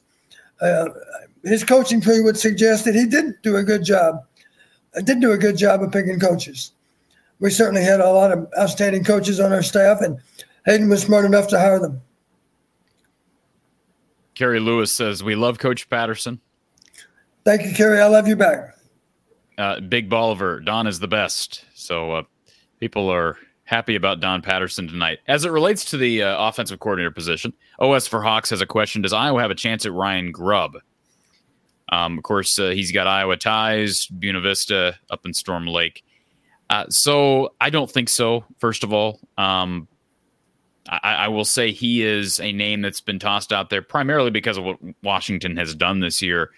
I just have to think being a reasonable, trying to be a reasonable, objective, uh, having an uh, objective opinion on the situation and on the job, that Ryan Grubb would have Power Five opportunities at other places, given how electric that offense has been. Now, I could be wrong on that, but uh, even if Iowa were somehow able to assure him, hey, Kirk is leaving in a couple of years, or if Kirk says, "Hey, I'm leaving two or three years," the administration would be would love to have you here as you know the head coach in waiting. Is Ryan Grubb wanting to wait around for maybe three more years when he could most certainly, even with even if he doesn't have opportunities right now, if he does that again next year at Washington, and it'll be a lot tougher to do it in the Big Ten next year. But if he puts out a great offense next year for the Huskies, he'll most certainly have Power Five opportunities, maybe high major Power Five opportunities. So that would be my two cents. And I know you don't know Ryan Grubb personally, but he has done impressive stuff out there.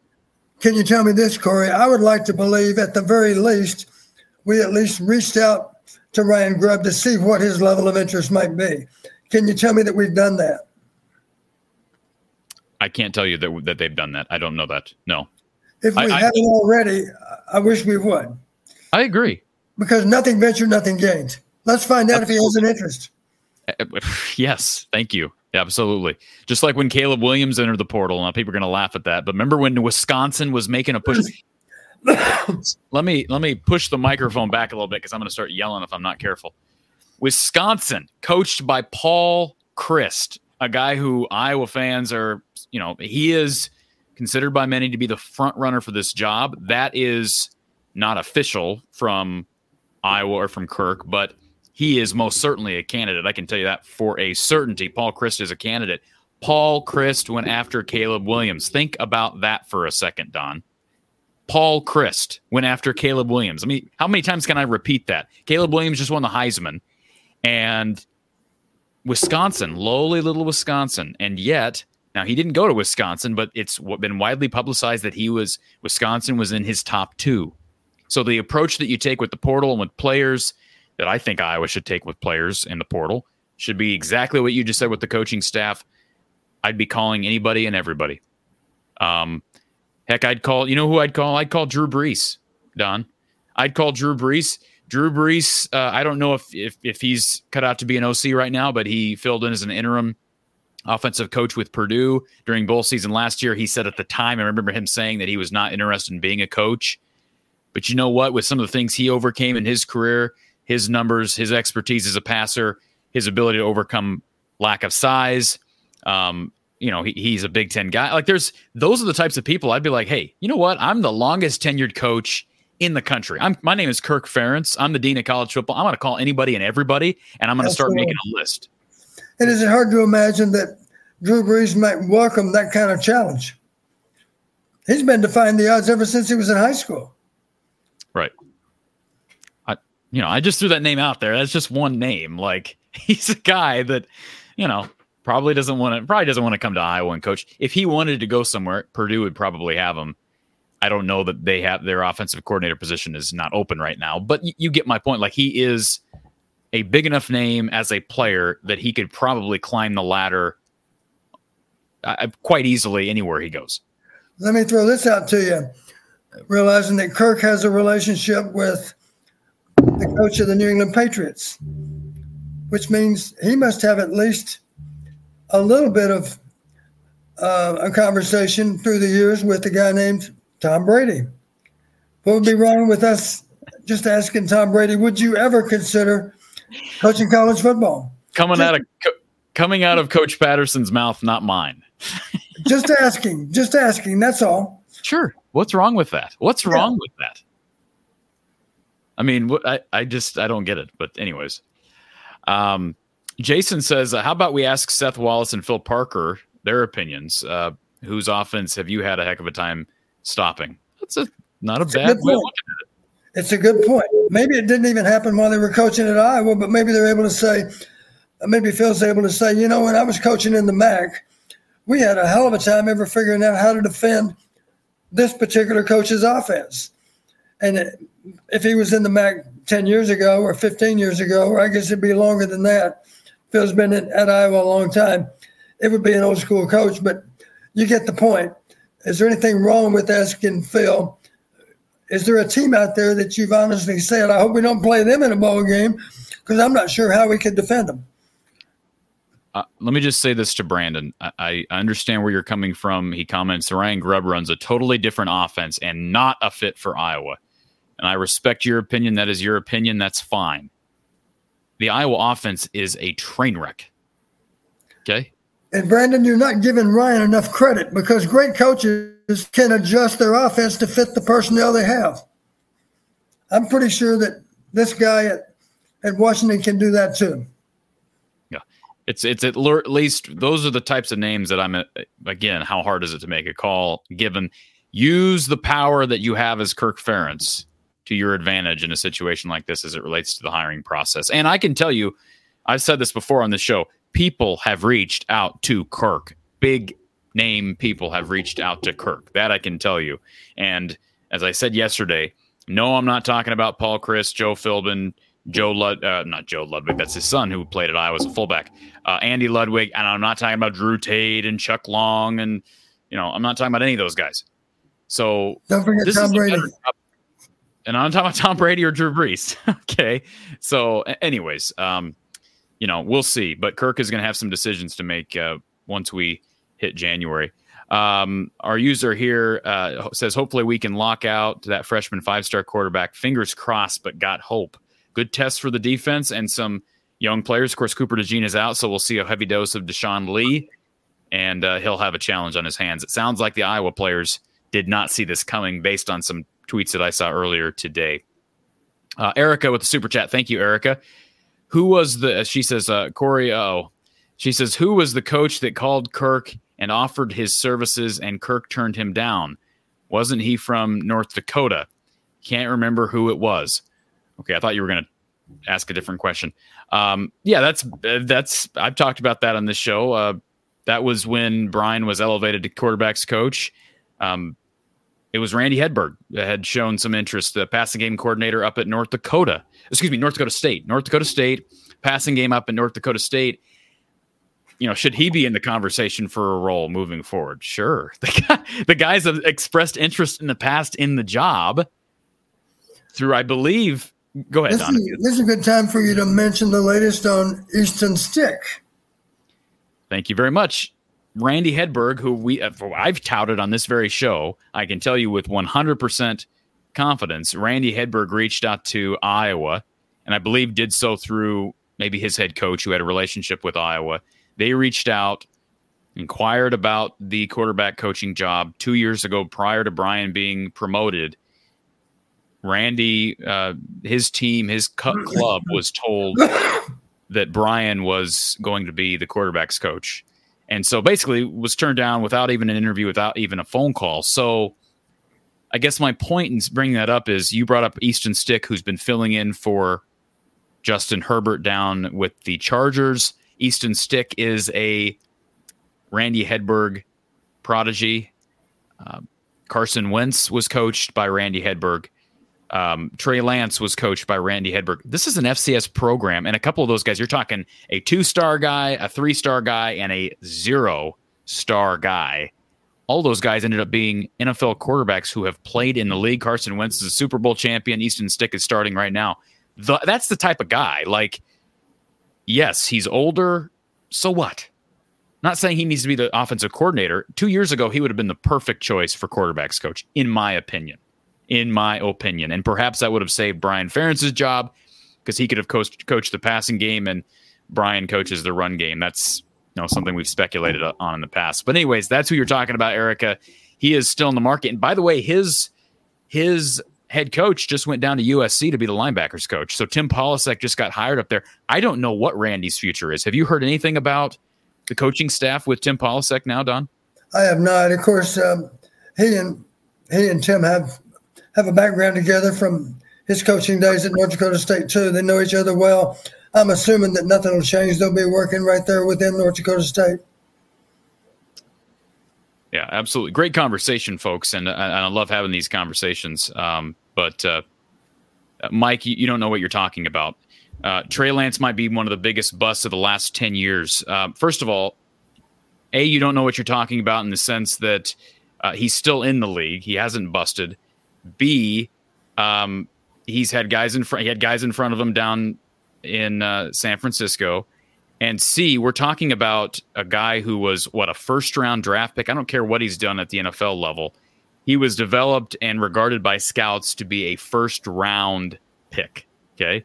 When's last time Iowa football has had a first round uh, skill position player minus tight end? Um, and we're talking about the quarterback position. So that's a stupid comment to make, Mike. You're, you're not stupid. That's a stupid comment to make when we're talking about development at quarterback. Um, I don't know why you threw that in there, but uh, anyways, uh, let's go to our next caller. We've got Kyle on hold. Kyle, am I too hard on Mike? No, I I think Mike might be forgetting that Trey Lance also snapped his ankle in a game about a year and a half ago. like the, they just because he busted out like Jamarcus Russell was a great college quarterback, wasn't he, Don? You were you were coaching back yeah. when Jamarcus Russell was around. He was the biggest bust maybe of all time at that position. But he, yeah. he like he's still he was still a first round draft overall first pick because of what he did, the development that he made. Now, if he went to the league and I don't know if it was, you know, there's talk about him not working hard enough or in his weight, whatever.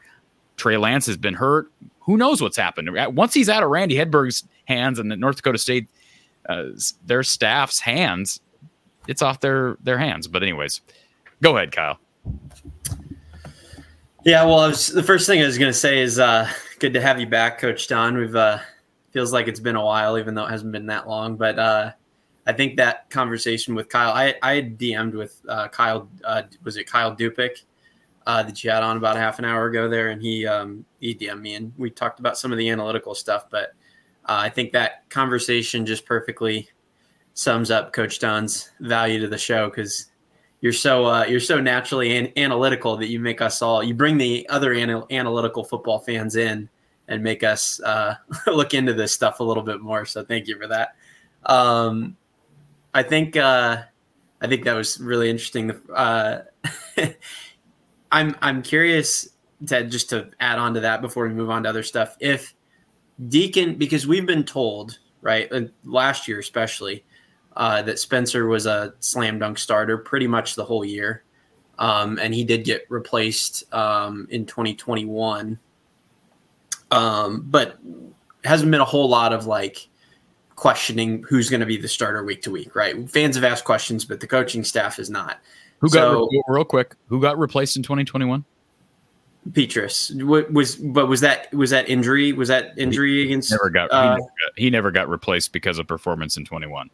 He it was, was only, it was only the injury. He was he was knocked out of the Wisconsin game. Kirk was quick to bring up the fact that it was an injury related. Then he tried to give it a go against Northwestern. Padilla comes in for him. All that was injury related. He was never taken out due to performance. Yeah. Okay. So if he and and and Deacon's been, you know, the second half of the season here, Deacon's been shaky at times, and you know, there's also not been. It appears, at least, there hasn't been a whole lot of internal um, questioning as to who's going to be the starter week to week. Um, so if they and, and and practice is always referenced in these conversations is you know they look so good in practice. We've been over it a million times. Um, if what I mean, what do you think if if Deacon Hill and Spencer Petras with that offense played against the Iowa defense in a real Big Ten game? What do you think their stat lines, their finishing stat lines would be like for a 60 minute game. If the Iowa defense was playing them like it was a Big Ten conference game, 100% full steam. I mean, would, would they even throw for 100 yards or 100? I was going to suggest we'd have nothing but double digit total offense. I don't think Yeah. we'd break 100 yards. Remember, remember when I told you? Remember what I told you a year ago, Don? I think it was it was prior to the start of the season. Might have been like two weeks prior to the season. There was like a closed scrimmage. I don't remember. I, I don't know what that is that they do, but they had a closed scrimmage, and I was told prior to that was actually. I'm sorry, that was prior to the twenty. Yeah, that was 22. Prior to last season, prior to 2022, and I believe the first team offense went up against the first team defense and the entire day the first team offense got two first downs. I'm serious. That's a legitimate. That was an entire scrimmage, and the entire the offense got two first downs. And I remember saying like, I, like when I heard that first, I thought, "Uh oh," and then I thought to myself, "That can't be. That got to be inaccurate information." But the source that told me has, has been right on all these other things. And then like the first game of the season, what was the first game of the 2022 season? South Uh-oh. Yeah. Uh-oh. South Dakota State, right?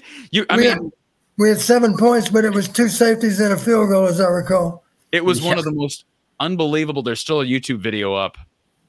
Um, is it PCK highlights or whoever does these little different highlight uh, channels, uh, making fun of that game? And Iowa won the game. Don't get me wrong, but that is going to go down. That game as well. I remember you were Don. You were in the stadium. How early was the fan base booing? First game of the season, and the Yeah. fans are booing. I mean, I, I'd never experienced anything like it, and I was home for that game. But I just incredible. Well, the one thing I was confident of is the fans were going to be impressed with FCS football at the end of the day, because that's how good South Dakota State is. Yep.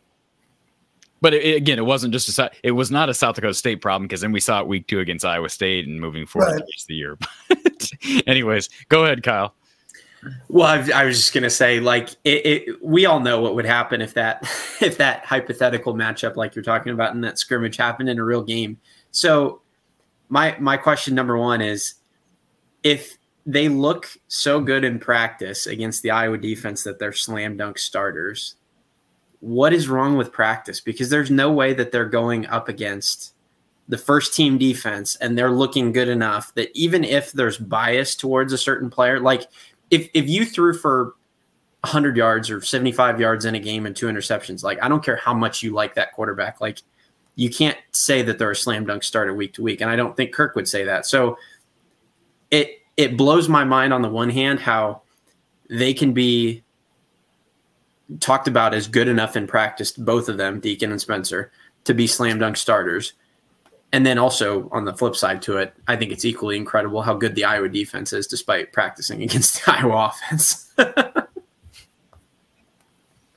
Don, your thoughts on that? Well, I was just flashing back on a playoff game involving North Dakota State just a couple of weeks ago. Some of our viewers, our listeners, for sure saw it. It was North Dakota State at Montana in the semifinals. And and Lisa and I watched the game, and she made the comment. She said that game was a lot of fun to watch, and the reason she said that is because both teams had a lot a lot of imagination to their offense, a lot of misdirection to their offense one of those teams, North Dakota State, of course, had Randy Hedberg on offense. Now, I don't know that Randy deserves, uh, he certainly doesn't deserve all the credit for those good game planning that they did and getting ready for Montana. Incidentally, they lost in double overtime, but truthfully, both offenses look really good against outstanding defense. Uh, but I couldn't help but be impressed with the North Dakota State offense, especially because I know that Randy Hedberg had something to do with that game plan and something to do with the outstanding execution since he was coaching the QBs. And by the way, real quick, not to rip on Mike again, but he's doubling down, so I'm going to double down on my rippage. Mike says Lance was analyzed at North Dakota State for how many games? Pretty small sample size. Mike, Trey Lance, these are his offers coming out of high school. He had offers from North Dakota State, Boise State, Brown, Cornell, South Dakota State, and Northern Illinois. How the crap, bro, do you think he got to be a first round pick? If he was not either A, identified by that staff, and B, de- uh, developed and then evaluated by scouts. Like, that's just a stupid comment to make, bro. I'm sorry. I, just, I need to go back and look. How many times did their season end with another national championship? So there were all those extra playoff games against good opponents too. Anyways, I love you, Mike. I, that's I feel a little bit more comfortable ripping into you because uh, you're a good guy and uh, you know it's nothing personal, but dumb comment. Anyways, Kyle, go ahead. Uh, yeah, no, I was just gonna say my my I watched um, I watched San Francisco play against Baltimore um, with my dad, and my dad said the same thing. He was because he he never watches anything except for Iowa football. He's he's from Ireland, so he's not a he wasn't a big football guy until he came to Iowa, and Iowa football was kind of the the big deal in Iowa City. So he learned football through that. But he watched he watched Baltimore and San Francisco play, and he was like, "This is a different sport. I don't know what I'm watching." Like he he thought it was the most exciting thing in the world, and I'm like, and I granted that's the NFL, but you know, it's just I mean, it's just the reality of of uh, of of our situation. But um, another thing I'd like to ask uh, Coach Don is obviously we've talked about all the holdouts for Tennessee in the bowl game. What does bowl preparation look like for a team that number one, I mean, they play in the SEC, they play a completely different style of football to what I was used to. And number two, they're missing so many players that you really don't have a lot of tape on most of their offensive guys and, and defensive guys, to be fair, but especially on preparing for Tennessee's offense, because that's when we think Tennessee, we think great offense right now, at least. Um, what does bowl preparation preparation look like for a team that plays a completely different style from you, and also you have no tape on a lot of their players? Yeah, that's um, that's a challenge. And since you brought it up, let me mention this one of the things that Tennessee, even years ago when we played them back in the 82 Peach Bowl, they had a guy named Willie Gault that was a world class hurdler. Uh, and he was one of the fastest guys playing college football. Hayden wisely said, We had a punter by the name of Reggie Roby. And he said, You know what, Reggie? I want all your punts to go just off the field because I don't want Willie Gault to return a single punt. We won the game in part because Willie Gault never fielded a punt. Uh, Reggie did a great job of punting the ball barely off the field. Uh, and and um, that team was based on big play offense. And this team is based a lot on big play offense. I know the numbers because I, doing analytics in preparation for the game, I, I looked at 10 Iowa games. That would be the nine Reagan Conference games plus Michigan. And then I took the 10 best games from Tennessee. That would be their eight conference games plus non conference. Their, their two most difficult non-conference games. That happened to be Virginia and um, Texas San Antonio. It means I threw out um, an FCS game. I can't recall who it was, and I threw out a 59 to three beatdown against UConn. So I had 10 games of each. Here's what impressed me. In those 10 games, Tennessee had a total of 22 not explosive plays, 22 super explosive plays. I remind you, explosive is 20 yards or more, super explosive is 30 yards or more. 22 plays that were 30 yards or more in those 10 games. Let me go one step further, Kyle. 17 of those 22 plays were 40 yards or more. so that'll give you something to think about. It's going to be it's going to be a real challenge to eliminate explosive and super explosive plays it'll be, I think, probably the toughest challenge we'll have all season because Tennessee does a good job of getting the ball into open space. And of course, they have guys with some speed that have an idea what to do with it. The good news the star running back is out. Uh, he's got breakaway speed. Uh, I think one of their top receivers is out. Uh, he's got home run speed, but they still have other players, of course, that can that can gash you too. So that'll be our challenge. And of course, what gives us a chance to do it is the fact that we played all night against Penn State without giving up an explosive play. We played all night against Michigan without giving up an explosive play. To suggest we're going to shut out Tennessee on explosive plays is kind of hard to imagine, but we're going to try. And I think we have a better chance of doing it than maybe anyone in college football. Uh, so that'll be part of the fun of the game is to see if we can eliminate big plays on the part of Tennessee. Yeah. And in your experience too with the analytics, maybe you can speak to this as well. We get a lot of these kind of in the past they were even like Pac-12 Big 10 games or Big 10 SEC games where you have these contrasting styles and you have one kind of grit and grind team and one kind of air it out, throw it all over the park team. Do you have any analytics or even just from personal experience about which one of those styles tends to win out more often in bowl games? Well, I think it matters a little bit what the weather conditions are. Obviously, the adverse weather would favor the grinded out team. Um, I think part of the problem in preparation for one of those finesse teams, if you will, is that you simply don't have the personnel to impersonate them very much, very well at all. So you, you don't think I was impersonating Tennessee? that's a problem. And, and what, what you end up with, and instead of having a traditional scout team, maybe you have no choice but to take, excuse me, take some of, take some of your best, most explosive players, even if they are in the starting lineup or in the in the second team unit, and put them up against our best defensive players, simply to give them a better picture of what the game is going to be like. I wouldn't. I would imagine we've done some of that already, and we'll probably do more as the game approaches. Yeah, that's interesting. Well, uh, Kyle, appreciate you calling in, sir, and uh, always enjoy our, our chats. And uh, Mavs have allowed the Cavs back in it. It's 105, 102 with four and a half to go, and uh, I don't know what's going on. They had Luka on the bench for a long, long time. I'm looking at the game cast right now, and he didn't have the ball. I mean, he have the ball the whole fourth quarter. So he's finally back in the game. Luka's with got 34 points, six assists, five boards. But anyways, three point lead for the Mavs, four minutes to go. Can we just say, by the way, the Timberwolves need to get rid of Luka Garza because the fact that they have Karl-Anthony Towns and Rudy Gobert on their roster, that dude is going to the G League and putting up 35 to 40 points a night. Yeah, He's averaging like 36 a game in the G League right now. Can't he be signed by someone else or he cannot because of the two way contract? I th- I don't know. I'm not sure how that all works. I mean, he does have a two way contract, so they can call him up and down as they want to. But he, I just cannot imagine that he couldn't play somewhere else. Somewhere else, like He'll, somebody will. There probably a movement on that contract. I would guess. Well, maybe before the deadline. I, I don't know. Yeah, there there has to be because he's. I mean, he's he he looks like a completely different player. Um, like even just from when he was at Iowa or his first year in the NBA since he slimmed down. I mean, he just looks he looks unguardable in the G League, and it's just I it just you watch him play, and it just looks like he just looks like an NBA player now. So it's just frustrating to see him not get a shot somewhere. Yeah, he's at uh, he's at third 33 12 33 12 and 4 uh, on a block and a half. He's shooting 71% from 2.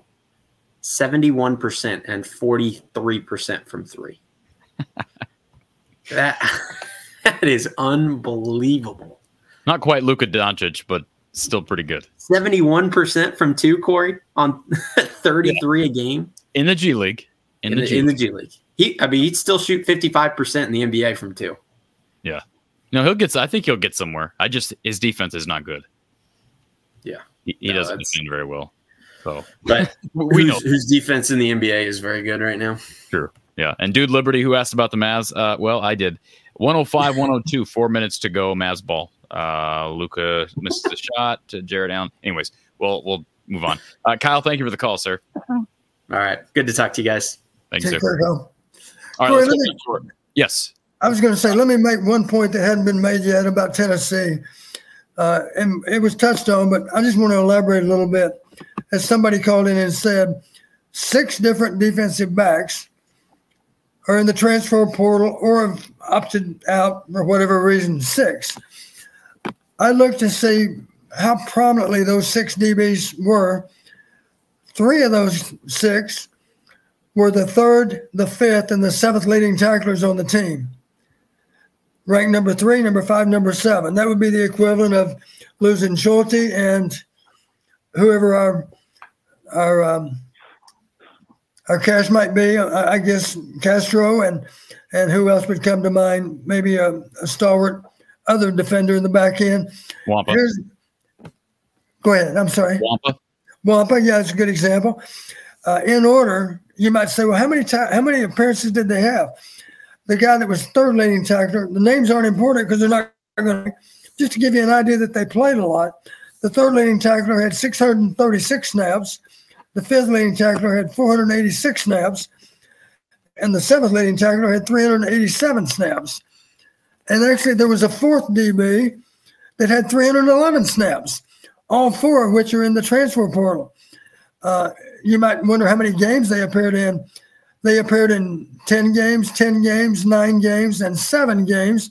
And even the guy that appeared in seven games was listed as a starting corner. So the point is, maybe they decided these guys, they're making tackles, but we're still not satisfied with how they're playing. So we're going to give somebody else an opportunity to see what they can do. And maybe as a result of that, they decided maybe they left because they didn't think they could hang on to their job. I don't know what their circumstance might have been, but the point is the guys that are in the transfer portal are guys that played a lot of real snaps this fall. So at least they're hurting in the back end in terms of playing experience. The guys that are playing in so many cases have less less uh, experience on the field than the ones that are in the transfer portal. Dino Chef says the only real difference is the DBs that uh, they lost were not very good in the first place. And just watch the Florida game highlights. Their starting secondary doesn't know how to tackle, Don.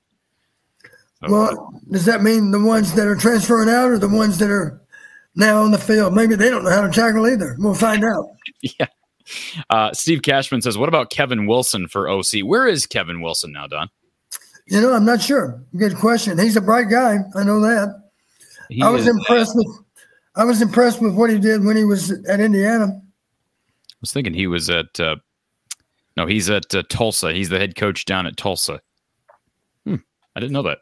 Well, would would I'm just curious. I'm guessing head coach at Tulsa would be. He's probably making. Well, he's most certainly making more than he would as the OC at Iowa. Maybe not. Not sure.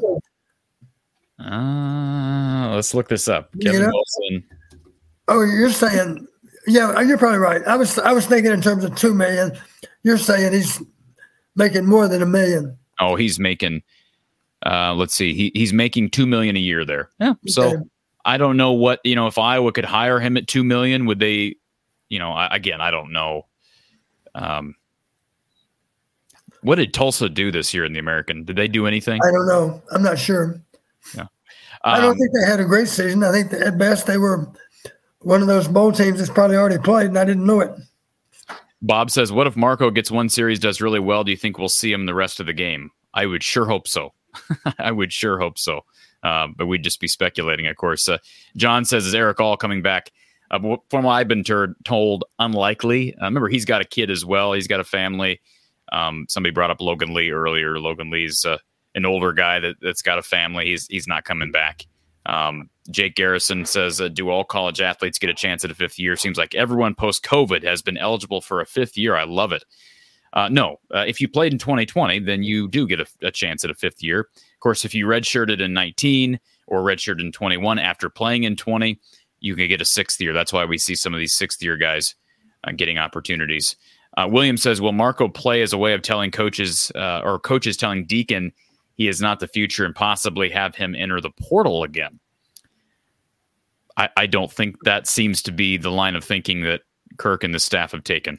If we haven't taken steps to discourage Deacon by now, I don't know that we're going to try to discourage him in the bowl game either. Yeah, that seems like an odd way of looking at it. But Shane says, does uh, Kirk get a big salary incentive for winning his 11th game? I don't have the answer to that. I have no idea. I don't know. Of course, we've talked about the incentives he gets after winning seven games, but uh, that does go up uh, based upon performances. I know Big Ten Championship is part of that. I don't know about winning an 11th game. Uh, Robert says, didn't get on till late, but it was great to hear Joey O. Watched him perform his trick shot entertainment at St. Andrews in Cedar Rapids many years ago during a charity golf event. He was incredible. By the way, uh, the Cavaliers have taken the lead 107 to 105. Wonderful. Fabulous. is this being played in Dallas? Yes, it is, and nobody cares about the, this game but me. Um, but the Mavs are getting killed in the glass, and uh, Mavs were up by as many as twenty earlier, and they're now down by two. Anyways, uh, Bobby says, um, "Coach, could you share Coach Fry's philosophy on the stand-up tight ends and the benefit of doing so?" Appreciate you doing the shows. Thank you, Bobby. Well, I could talk a long time about this, but I will will say this: my one and only year at North Texas, it was a meeting we had in the summer, and Coach Fry began. We had a, a tight end by the name of Daryl Terrell. He was tall, he had great hands, but he weighed about two and a quarter, maybe. He was undersized. And I remember Hayden asking Bill Brashier, Bill, um, would it bother uh, the strong safety if we were basically a 3D uh, rover team? So the strong safety who'd be defending the strong side flat, would he have difficulty looking into the backfield if the tight end was standing up all day long?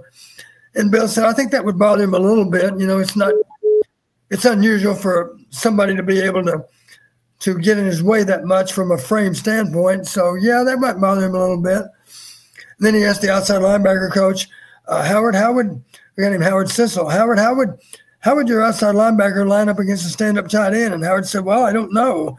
We've never had to play against one, but I I guess we'd have to play a little bit taller. We, I think we'd be uncomfortable if we were if we had our knuckles dragging on the ground. I think we'd play in a more upright position also. And uh, and Hayden said, let's do it. And we did. And Daryl Terrell was a real threat in the passing game. Uh, he he was not um, going to be a great blocker anyway. But the truth of it is, the other thing he did for us, he was another set of eyes to the quarterback.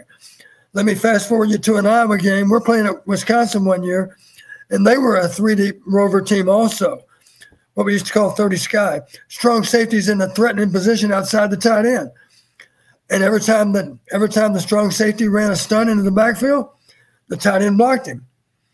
And after the game, Wisconsin said, "We don't know how Iowa knew when we were going to bring that strong safety." And here's the truth: we had no idea when they were going to bring the strong safety, but we had a tight end standing up with his hands on his hips, looking at the guy. If he came, we blocked him. If he didn't, we released. Pretty simple. So he's another set of eyes to the quarterback, and he can handle blitz pickup versus a strong safety that's coming from off the ball because he's certainly in position to see what he's doing. And so that just gives you some examples. Uh, we really refined it over the years to the point where we played UCLA in the bowl game in 1985. And I remember talking to a GA after the game at the convention that year from UCLA, and he said, he said, Coach, we thought we thought you guys were not going to be able to run off tackle against us, but be damned if you didn't do it anyway. And he said, How did you were able to get that done? And I said, Well, if you go back and look at the video, the tight end's feet were up by the tackle's hand. So the tight end crowded the line of scrimmage, which forced which forced the outside linebacker to play off the line of scrimmage a little bit further to give him that comfort of reaction time, you know, away from the pads of the tight end. So when we blocked down on a tackle to run off tackle with the tackle, um, the outside linebacker had to first close across the line of scrimmage before he was able to try to squeeze. By then, it was too late. So we ran effectively off tackle against him anyway. And also, one advantage was a tight end standing up. The I put it this way, Corey: if you're playing with your hand on the ground, and and you tell the outside linebacker, "I want you to keep Corey out of a pass route because we know they're going to try to get in the ball." Well, if your hand's on the ground, we're going to grab your pads because we can say we thought you were trying to block us. You know, it's going to be hard for the officials to realize we're holding you. But out of a two point stance, it's kind of obvious if we're trying to release downfield and you're holding us, you got you got your hands around our waist, not around our shoulder pads. Those are just some examples of how it can be effective for us. And it was very effective. The Big Ten didn't think we could make hay with it, but we did. We were one of the better offenses in the Big Ten with a stand up tight end. And of course, Marv Cook and Jonathan Hayes, to name a couple, Mike Flagg, they proved you can play stand up tight end in, in college and still be a Pro Bowl player in the pros. Marv Cook did that twice for the Patriots. Dino Chef, uh, how does Phil go about preparing for a backup quarterback of the caliber of this uh, Tennessee quarterback, highly talented with many without many D1 snaps to study? Well, the one thing I would do, I, I would ask the offense if I could borrow Marco Lainez to try to impersonate the guy a little bit better. Um, so you're going to have a case where backup players are going to have to service the number one unit. Uh, that's just being creative with how you how you structure practice. Obviously, that takes away Marco's preparation to play with the Iowa offense. But the first thing we better do is get those starting units ready to go. And if that means we have to ask Marco to service the defense some, then that's simply what we have to do. All right, we got to we're going to try to run through these last few callers relatively quickly. Thank you for calling Hawkeye Hangout with Coach Don Patterson, who's on the line. Hey, Corey and Coach, this is John. Hey, John. Um, the Heisman used to be the best I can remember, the best player in college football. And now it seems like it's evolved into where it's just strictly a quarterback award. Uh, I'd like to see it go back to the best college football player, whether that's a punter, a tight end, or a defensive back. I'd be interested in you guys' opinion. I don't know that you're ever going to see it be a punter, but uh, Don. Yeah, I would I would like for it to have a little better balance. You know, it's been dominated by quarterbacks in recent years. Um, you know, you think of a guy like Cooper DeJean. If Cooper DeJean can be an impact player on defense and in the kicking game, shouldn't he deserve mention for the Heisman? And the answer is he absolutely should. Um, it may never happen, but there haven't been very many um, very many players other than quarterbacks in recent years to even be in contention. Uh, I'd like to consider more backs. Uh, here's a good example that we're familiar with.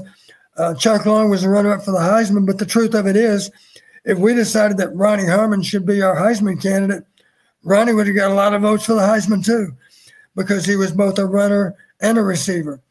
Uh, and of course, a home run hitter in both run and pass.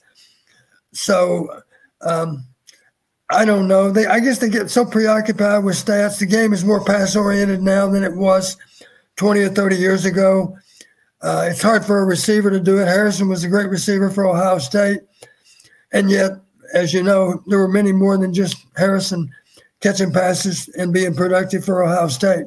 So it's the guy that benefits from all that, of course, is the quarterback because he's throwing, in so many cases, 35 times a game and that gives him a chance to pile up some really impressive numbers. Don't our tails go with him? How much will we have an advantage next summer with it, or next fall with a new OC and nobody will know what's coming? Yeah, I think we do have an advantage next summer because you can bet wherever our, our OC comes from, people are going to be, the early season opponents, of course, are going to be looking at video from his previous place of employment. Uh, but they still don't know how how that particular offensive coordinator is going to uh, make good with our players. You know, it's still going to be a little bit of a guessing game as to what Iowa might do in game one, game two, game three. New Year, go Hawks. Thank you. Appreciate that, John. Appreciate the call. Uh, all right, let's go to our next caller. Thank you for calling Hawkeye Hangout here with Coach Don Patterson, who's on the line. Bronco. Hey, Bronco, how are you? Good, good. I haven't called in a little while just because, uh, you know, everything happened with the big BF there, and I felt like uh, you've been mourning, I haven't like you? A, you've been grieving. I just I felt like my work was done. But today I'm, I'm going to jump right in. I love you guys, but I'm going to jump right in because I have a a couple things I want to pick your brain about. Uh, okay. First is uh, different sport, but just real quick. Is there anything in your gut telling you that this might be Fran's last year? You getting that feeling at all? Yes, I, am not saying I, I, think that's going to happen, but I, I am on kind of similar spot as I was with Kirk a couple months ago, and that looks like that's going to be not true. I don't think Kirk's going anywhere, but there's certain things that have lined up with Fran this year where I could see it potentially being his last year. One of those things being Jack McCaffery's not coming here. Patrick is potentially, well most likely leaving after this year. So it's it's possible. Okay. Okay. So then this this thing, I'm just going to throw some names out at you, and I just want you to give me your likely or unlikely that they'll be back. Right. And if I've missed part of this, and sorry, I haven't been able to listen the whole the whole show, but uh, all right, let's go. Uh, Nick Jackson, likely, unlikely. I think he's back. I agree. Okay. Uh, Sebastian Castro. I will say gone. I would suspect gone. I don't know that. He's played so well. I don't know. You know, part of the the um, the equation, of course, relates to family circumstance. I don't know exactly what his family situation might be. Uh, Jermari Harris. I think he's back. I think he should should be back because he's had he's had an injury ridden season. He had a suspension. He needs to put more tape up for scouts. He would be foolish to leave. If he's got an opportunity to come back, he should. Assuming Iowa wants him back, and I don't know why Iowa wouldn't because they haven't needed DB. He'll be back. All right. Any any percentage at all in your mind? Any at all that uh, Cooper returns? One hundred percent. There's a percentage. One hundred percent. There's a percentage. I'm not saying the percentage is hundred percent, but I'm saying yes. There's a. There's uh, yes. The, the the numbers are not double zero, Bronco. I can tell you that for a certainty. Okay, that's that that that's good news. Uh, Marco Lainez, is he going to play at all in the bowl game? Sure hope so. I don't really have strong reason to to believe that, but uh, I sure hope so. All right. Hey I guys. can only hope. Hey. What's that, Coach? I said I can only hope that he does play. Yeah, yeah, me too. I mean, yeah, but we're not going to drag this one down. This is my most positive call ever. So thank you guys. I appreciate it. I, Thank you, I love what you do. Thanks for answering the questions, and uh, we'll talk to you next time. Sounds good, sir. Thank you for the call. I'm glad he, uh, yeah, I'm glad he didn't. Anyways, let's go on to uh, Corey. He's in the uh, queue. This is a third Corey, totally different Corey.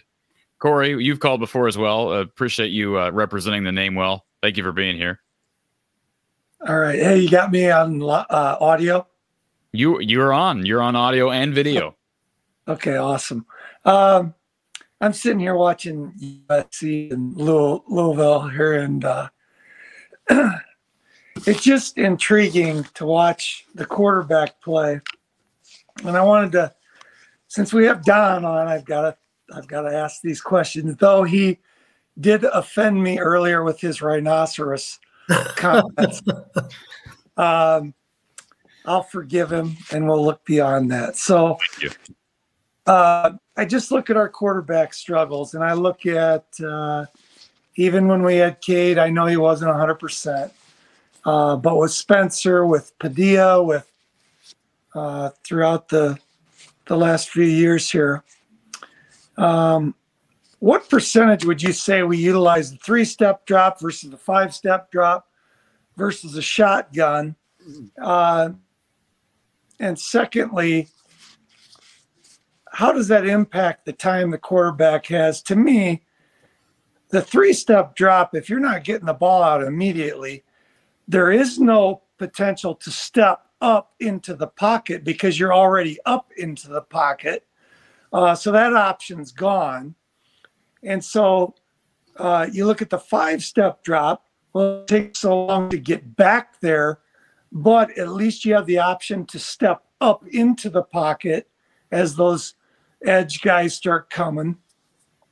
And then, of course, you got the, the shotgun. And I mean, I'm watching these guys in this game, and it's like a five yard snap. Uh, I mean, they could do a quick kick from the position these guys are in, throwing the ball. And um, that coupled with um, offensive line performance. And I just look at the short amount of time that we have had.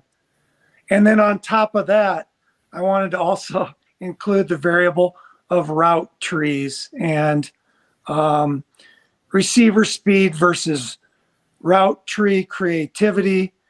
Um, and I'm gonna I'm gonna throw this back to the days of Chuck Long, back when he used to go back in the pocket and send out a couple of emails and catch up catch up with a call to his mom and uh, and still have time to read the field and throw it. It and we can thank an to me that- offensive line coach by the name of Kirk Ferentz for that. So, so, so, how much of that, Don, would you say was better route trees for the receivers? What percentage of it was superior offensive line play? And um, what, because Chuck Long wasn't taking shotguns all the time, he was under center a lot of the time. We Yet was ran, we ran more play action for sure than teams nowadays in general. and so do you think that play action was creating a lot of that open receiver, uh, catching the eyes of the safeties, catching the eyes? Yes, I, I I did. do. So, Yeah, I so what percentage between, I mean, if you had to divvy it out as to the, the elements of success and the proportion of the success that they owned it, uh, what percentage would you credit of the success would you give to the O line back then? What percentage would you give to the the receiver's ability to get open? What percentage of this success would you give uh, to the the scheme and the play action? Uh, how would you divvy that out as to what? How would you? What would you give the most credit? The allowed Chuck Long, uh, the what seemed to me to be the maximum amount of time needed for a quarterback to go through his progressions. I would assign equal percentages to all the groups involved. I think that's one way you can require them to have ownership in what we're doing. So if if you want to break it down simply into protection versus receiver routes versus quarterback, you could say they're all a third of the equation. So we're not going to be very good at throwing and catching unless all three are working well.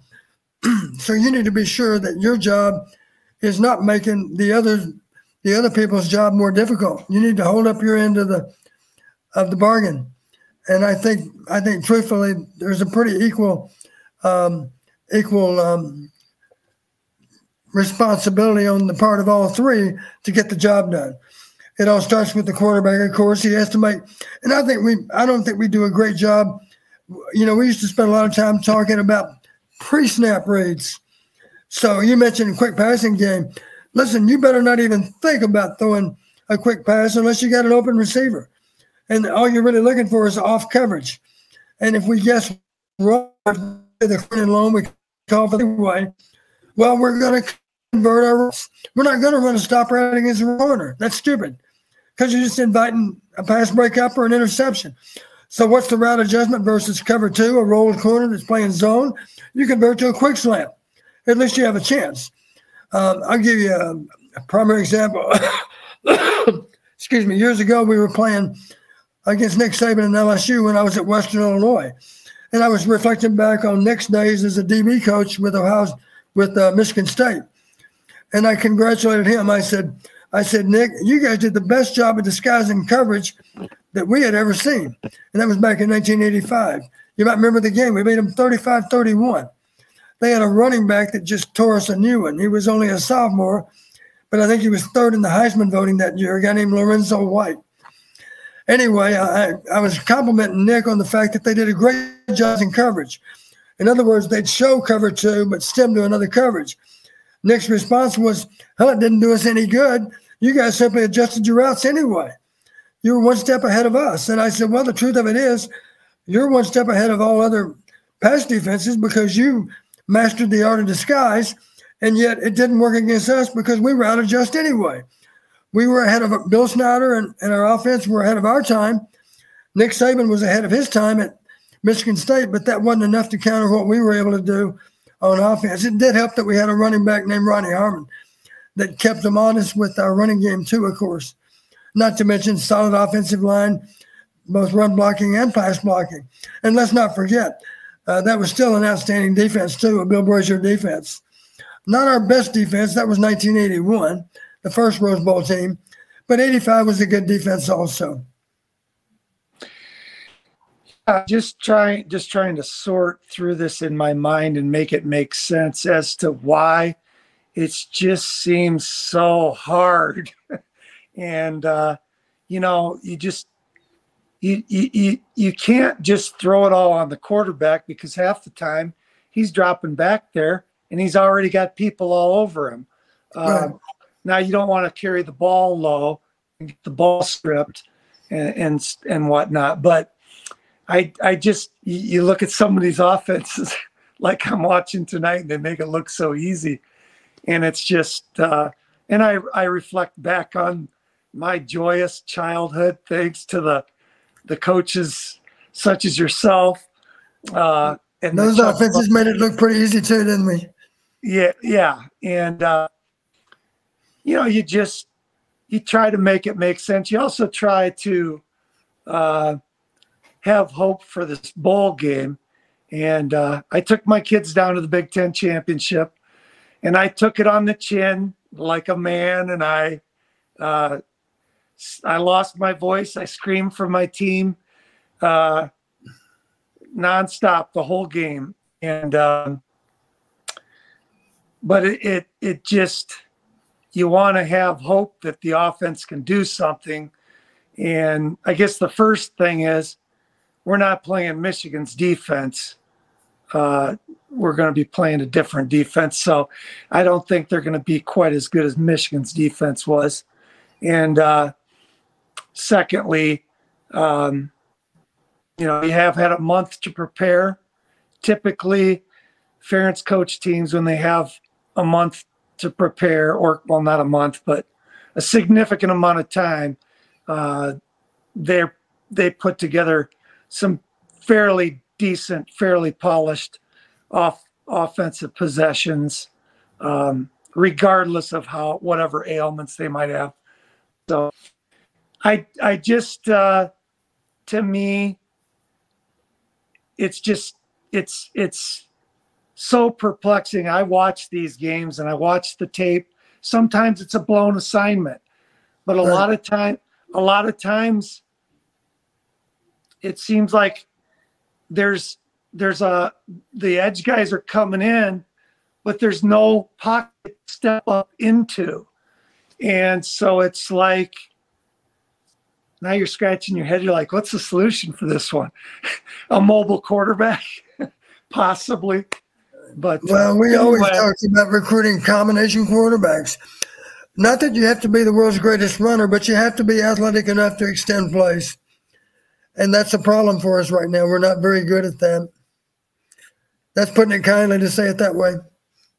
Yeah, and we had a guy named, uh, you know, Drew Tate that did a little bit of that in Yep. certain games from time to time against the SEC once. Yep.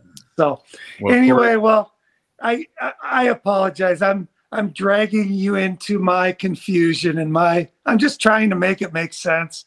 And then secondly, uh, I'll just say I renewed I renewed my swarm membership today. And come on, Hawk fans. I'm an Iowa State graduate. And I'm and I was I was born and raised a Hawkeye fan. My dad passed away. The greatest day of his life was when we beat Penn State 2021. Uh, we he climbed stage four lung cancer to the top of Kinnick, and uh, we sat up there, and the Penn State fans are like, "This place is electric."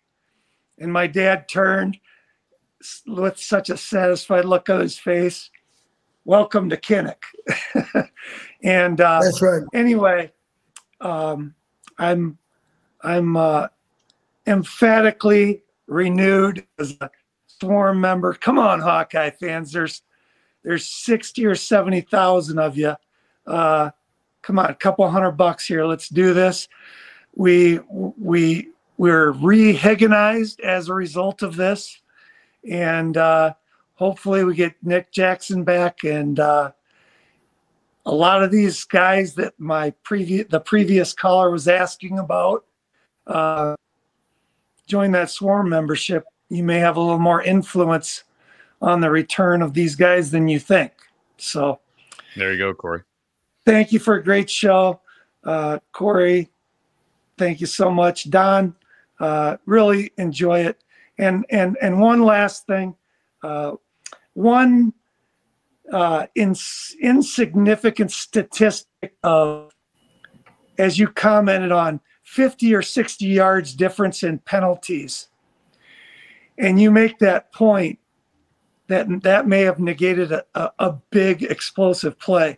Right. That's your value right there. Uh, I appreciate that because those little subtle, uh, those little subtle statistics uh, may not represent the impact on the game. They may be huge. And I appreciate you so much. You've enlightened me to the analytics side, and I really, I just really look forward to your take on it uh, because it's such an interesting take, and it's the whole hidden yard things, the whole, just all your perspective. Um, there's a lot more statistics than just just plain numbers. They do have meaning, and they do. And anyway, I just really appreciate your take because it's really added a whole another angle of interest to the game for me just listening to you. So, Well, you- Thank- you've seen the movie Moneyball, maybe, Cory. I describe what I do as Moneyball for college football. That's really what it is. okay. Well, thank, Thank you, you. Cory. For a great show. Appreciate it, sir. Um, D. Rollison here. Sell Cooper to come back Heisman 24 via the new OC, having him on the offense as well for key scoring opportunities. Interesting take. Thank you for the super chat. Erica, she wants a Hayden story before bedtime. Don? Oh boy, I already know where to start. There've been a lot of good ones, but I think I've ta- I've told some of them before, and I don't want to tell them a second time. Give me some thought. I don't know how much time we have before we sign off here, Cory. I'll be thinking about it the next few minutes. Well, I was planning on wrapping this thing up, but we're about two and a half hours in. Yeah, we're Uh, not we're not paid by the hour, are we? Uh, unfortunately, not. But well, I'll, I'll tell you what. I'll give you an opportunity to uh, to think about that. I want to give one final plug to our sponsor, Iowa Floor Covering. If you have a flooring project or in need of uh, some DIY flooring ideas, give Iowa Floor Covering a call at 515 379 7000. That's 515 379 7000. Beautiful building, beautiful store down in Bondurant, the heart of central Iowa. Tyler, Ryan, and the guys, they're Hawkeye fans. They can help you with whatever you need flooring, or maybe it's a tile shower you have uh, in the works. Give them a call or visit them online, iowafloorcovering.com. You see the backslash DIY if you're interested in that tough core flooring you saw an ad for earlier, iowafloorcovering.com slash DIY, Iowa Floor Covering down in Bondurant. All right, Don, you got a Hayden story for us. I gave you about 30 seconds, 40 seconds. Well, this is one of my favorite stories. I've, I've told it before, but I realized a lot of our listeners haven't heard the story I'm about to tell. People have asked me through the years, do you have one story in particular that that uh, uh, offers a true glimpse the kind of person that Coach Fry was? Um, gosh, a couple come to mind. Here's one that comes to mind, um, and it's kind of funny. You gotta, I got to take you all the way back to 1981. We're in Pasadena at the Rose Bowl. Of course, that was, as one writer said, that was a trip from the outhouse to the penthouse. Uh, you know, year three, that's still the fastest turnaround in the history of the Big Ten. So here we are in Pasadena. Uh, Brooke was born April 14, 1980. So in December of 1981, Brooke is what, barely 20 months old, 18 months old. Uh, so here we are on the bus, and Coach Fry loved kids. And so even though Brooke was just a child, uh, Coach Fry had Brooke on his on his knee on the front of the bus. And then when he removed Brooke from his lap, uh, Lisa couldn't help but notice Brooke had had wet herself, and and Hayden's leg was wet. His pants were wet. Here's the rest of that story. Coach Fry never said a word about that. He acted like it didn't even happen. And I know that's something that Lisa appreciated because he could have made a fuss about it if he wanted to. As soon as his pants were getting wet, he could have thrown her off, off his lap, but he didn't do that. He let her sit there, and then when she was done, uh, when the trip was done, only then did we realize Brooke had wet on Coach Fry's leg. We didn't know it until after the fact. Um, Brooke might be embarrassed, but she shouldn't be. She was only 18 months old.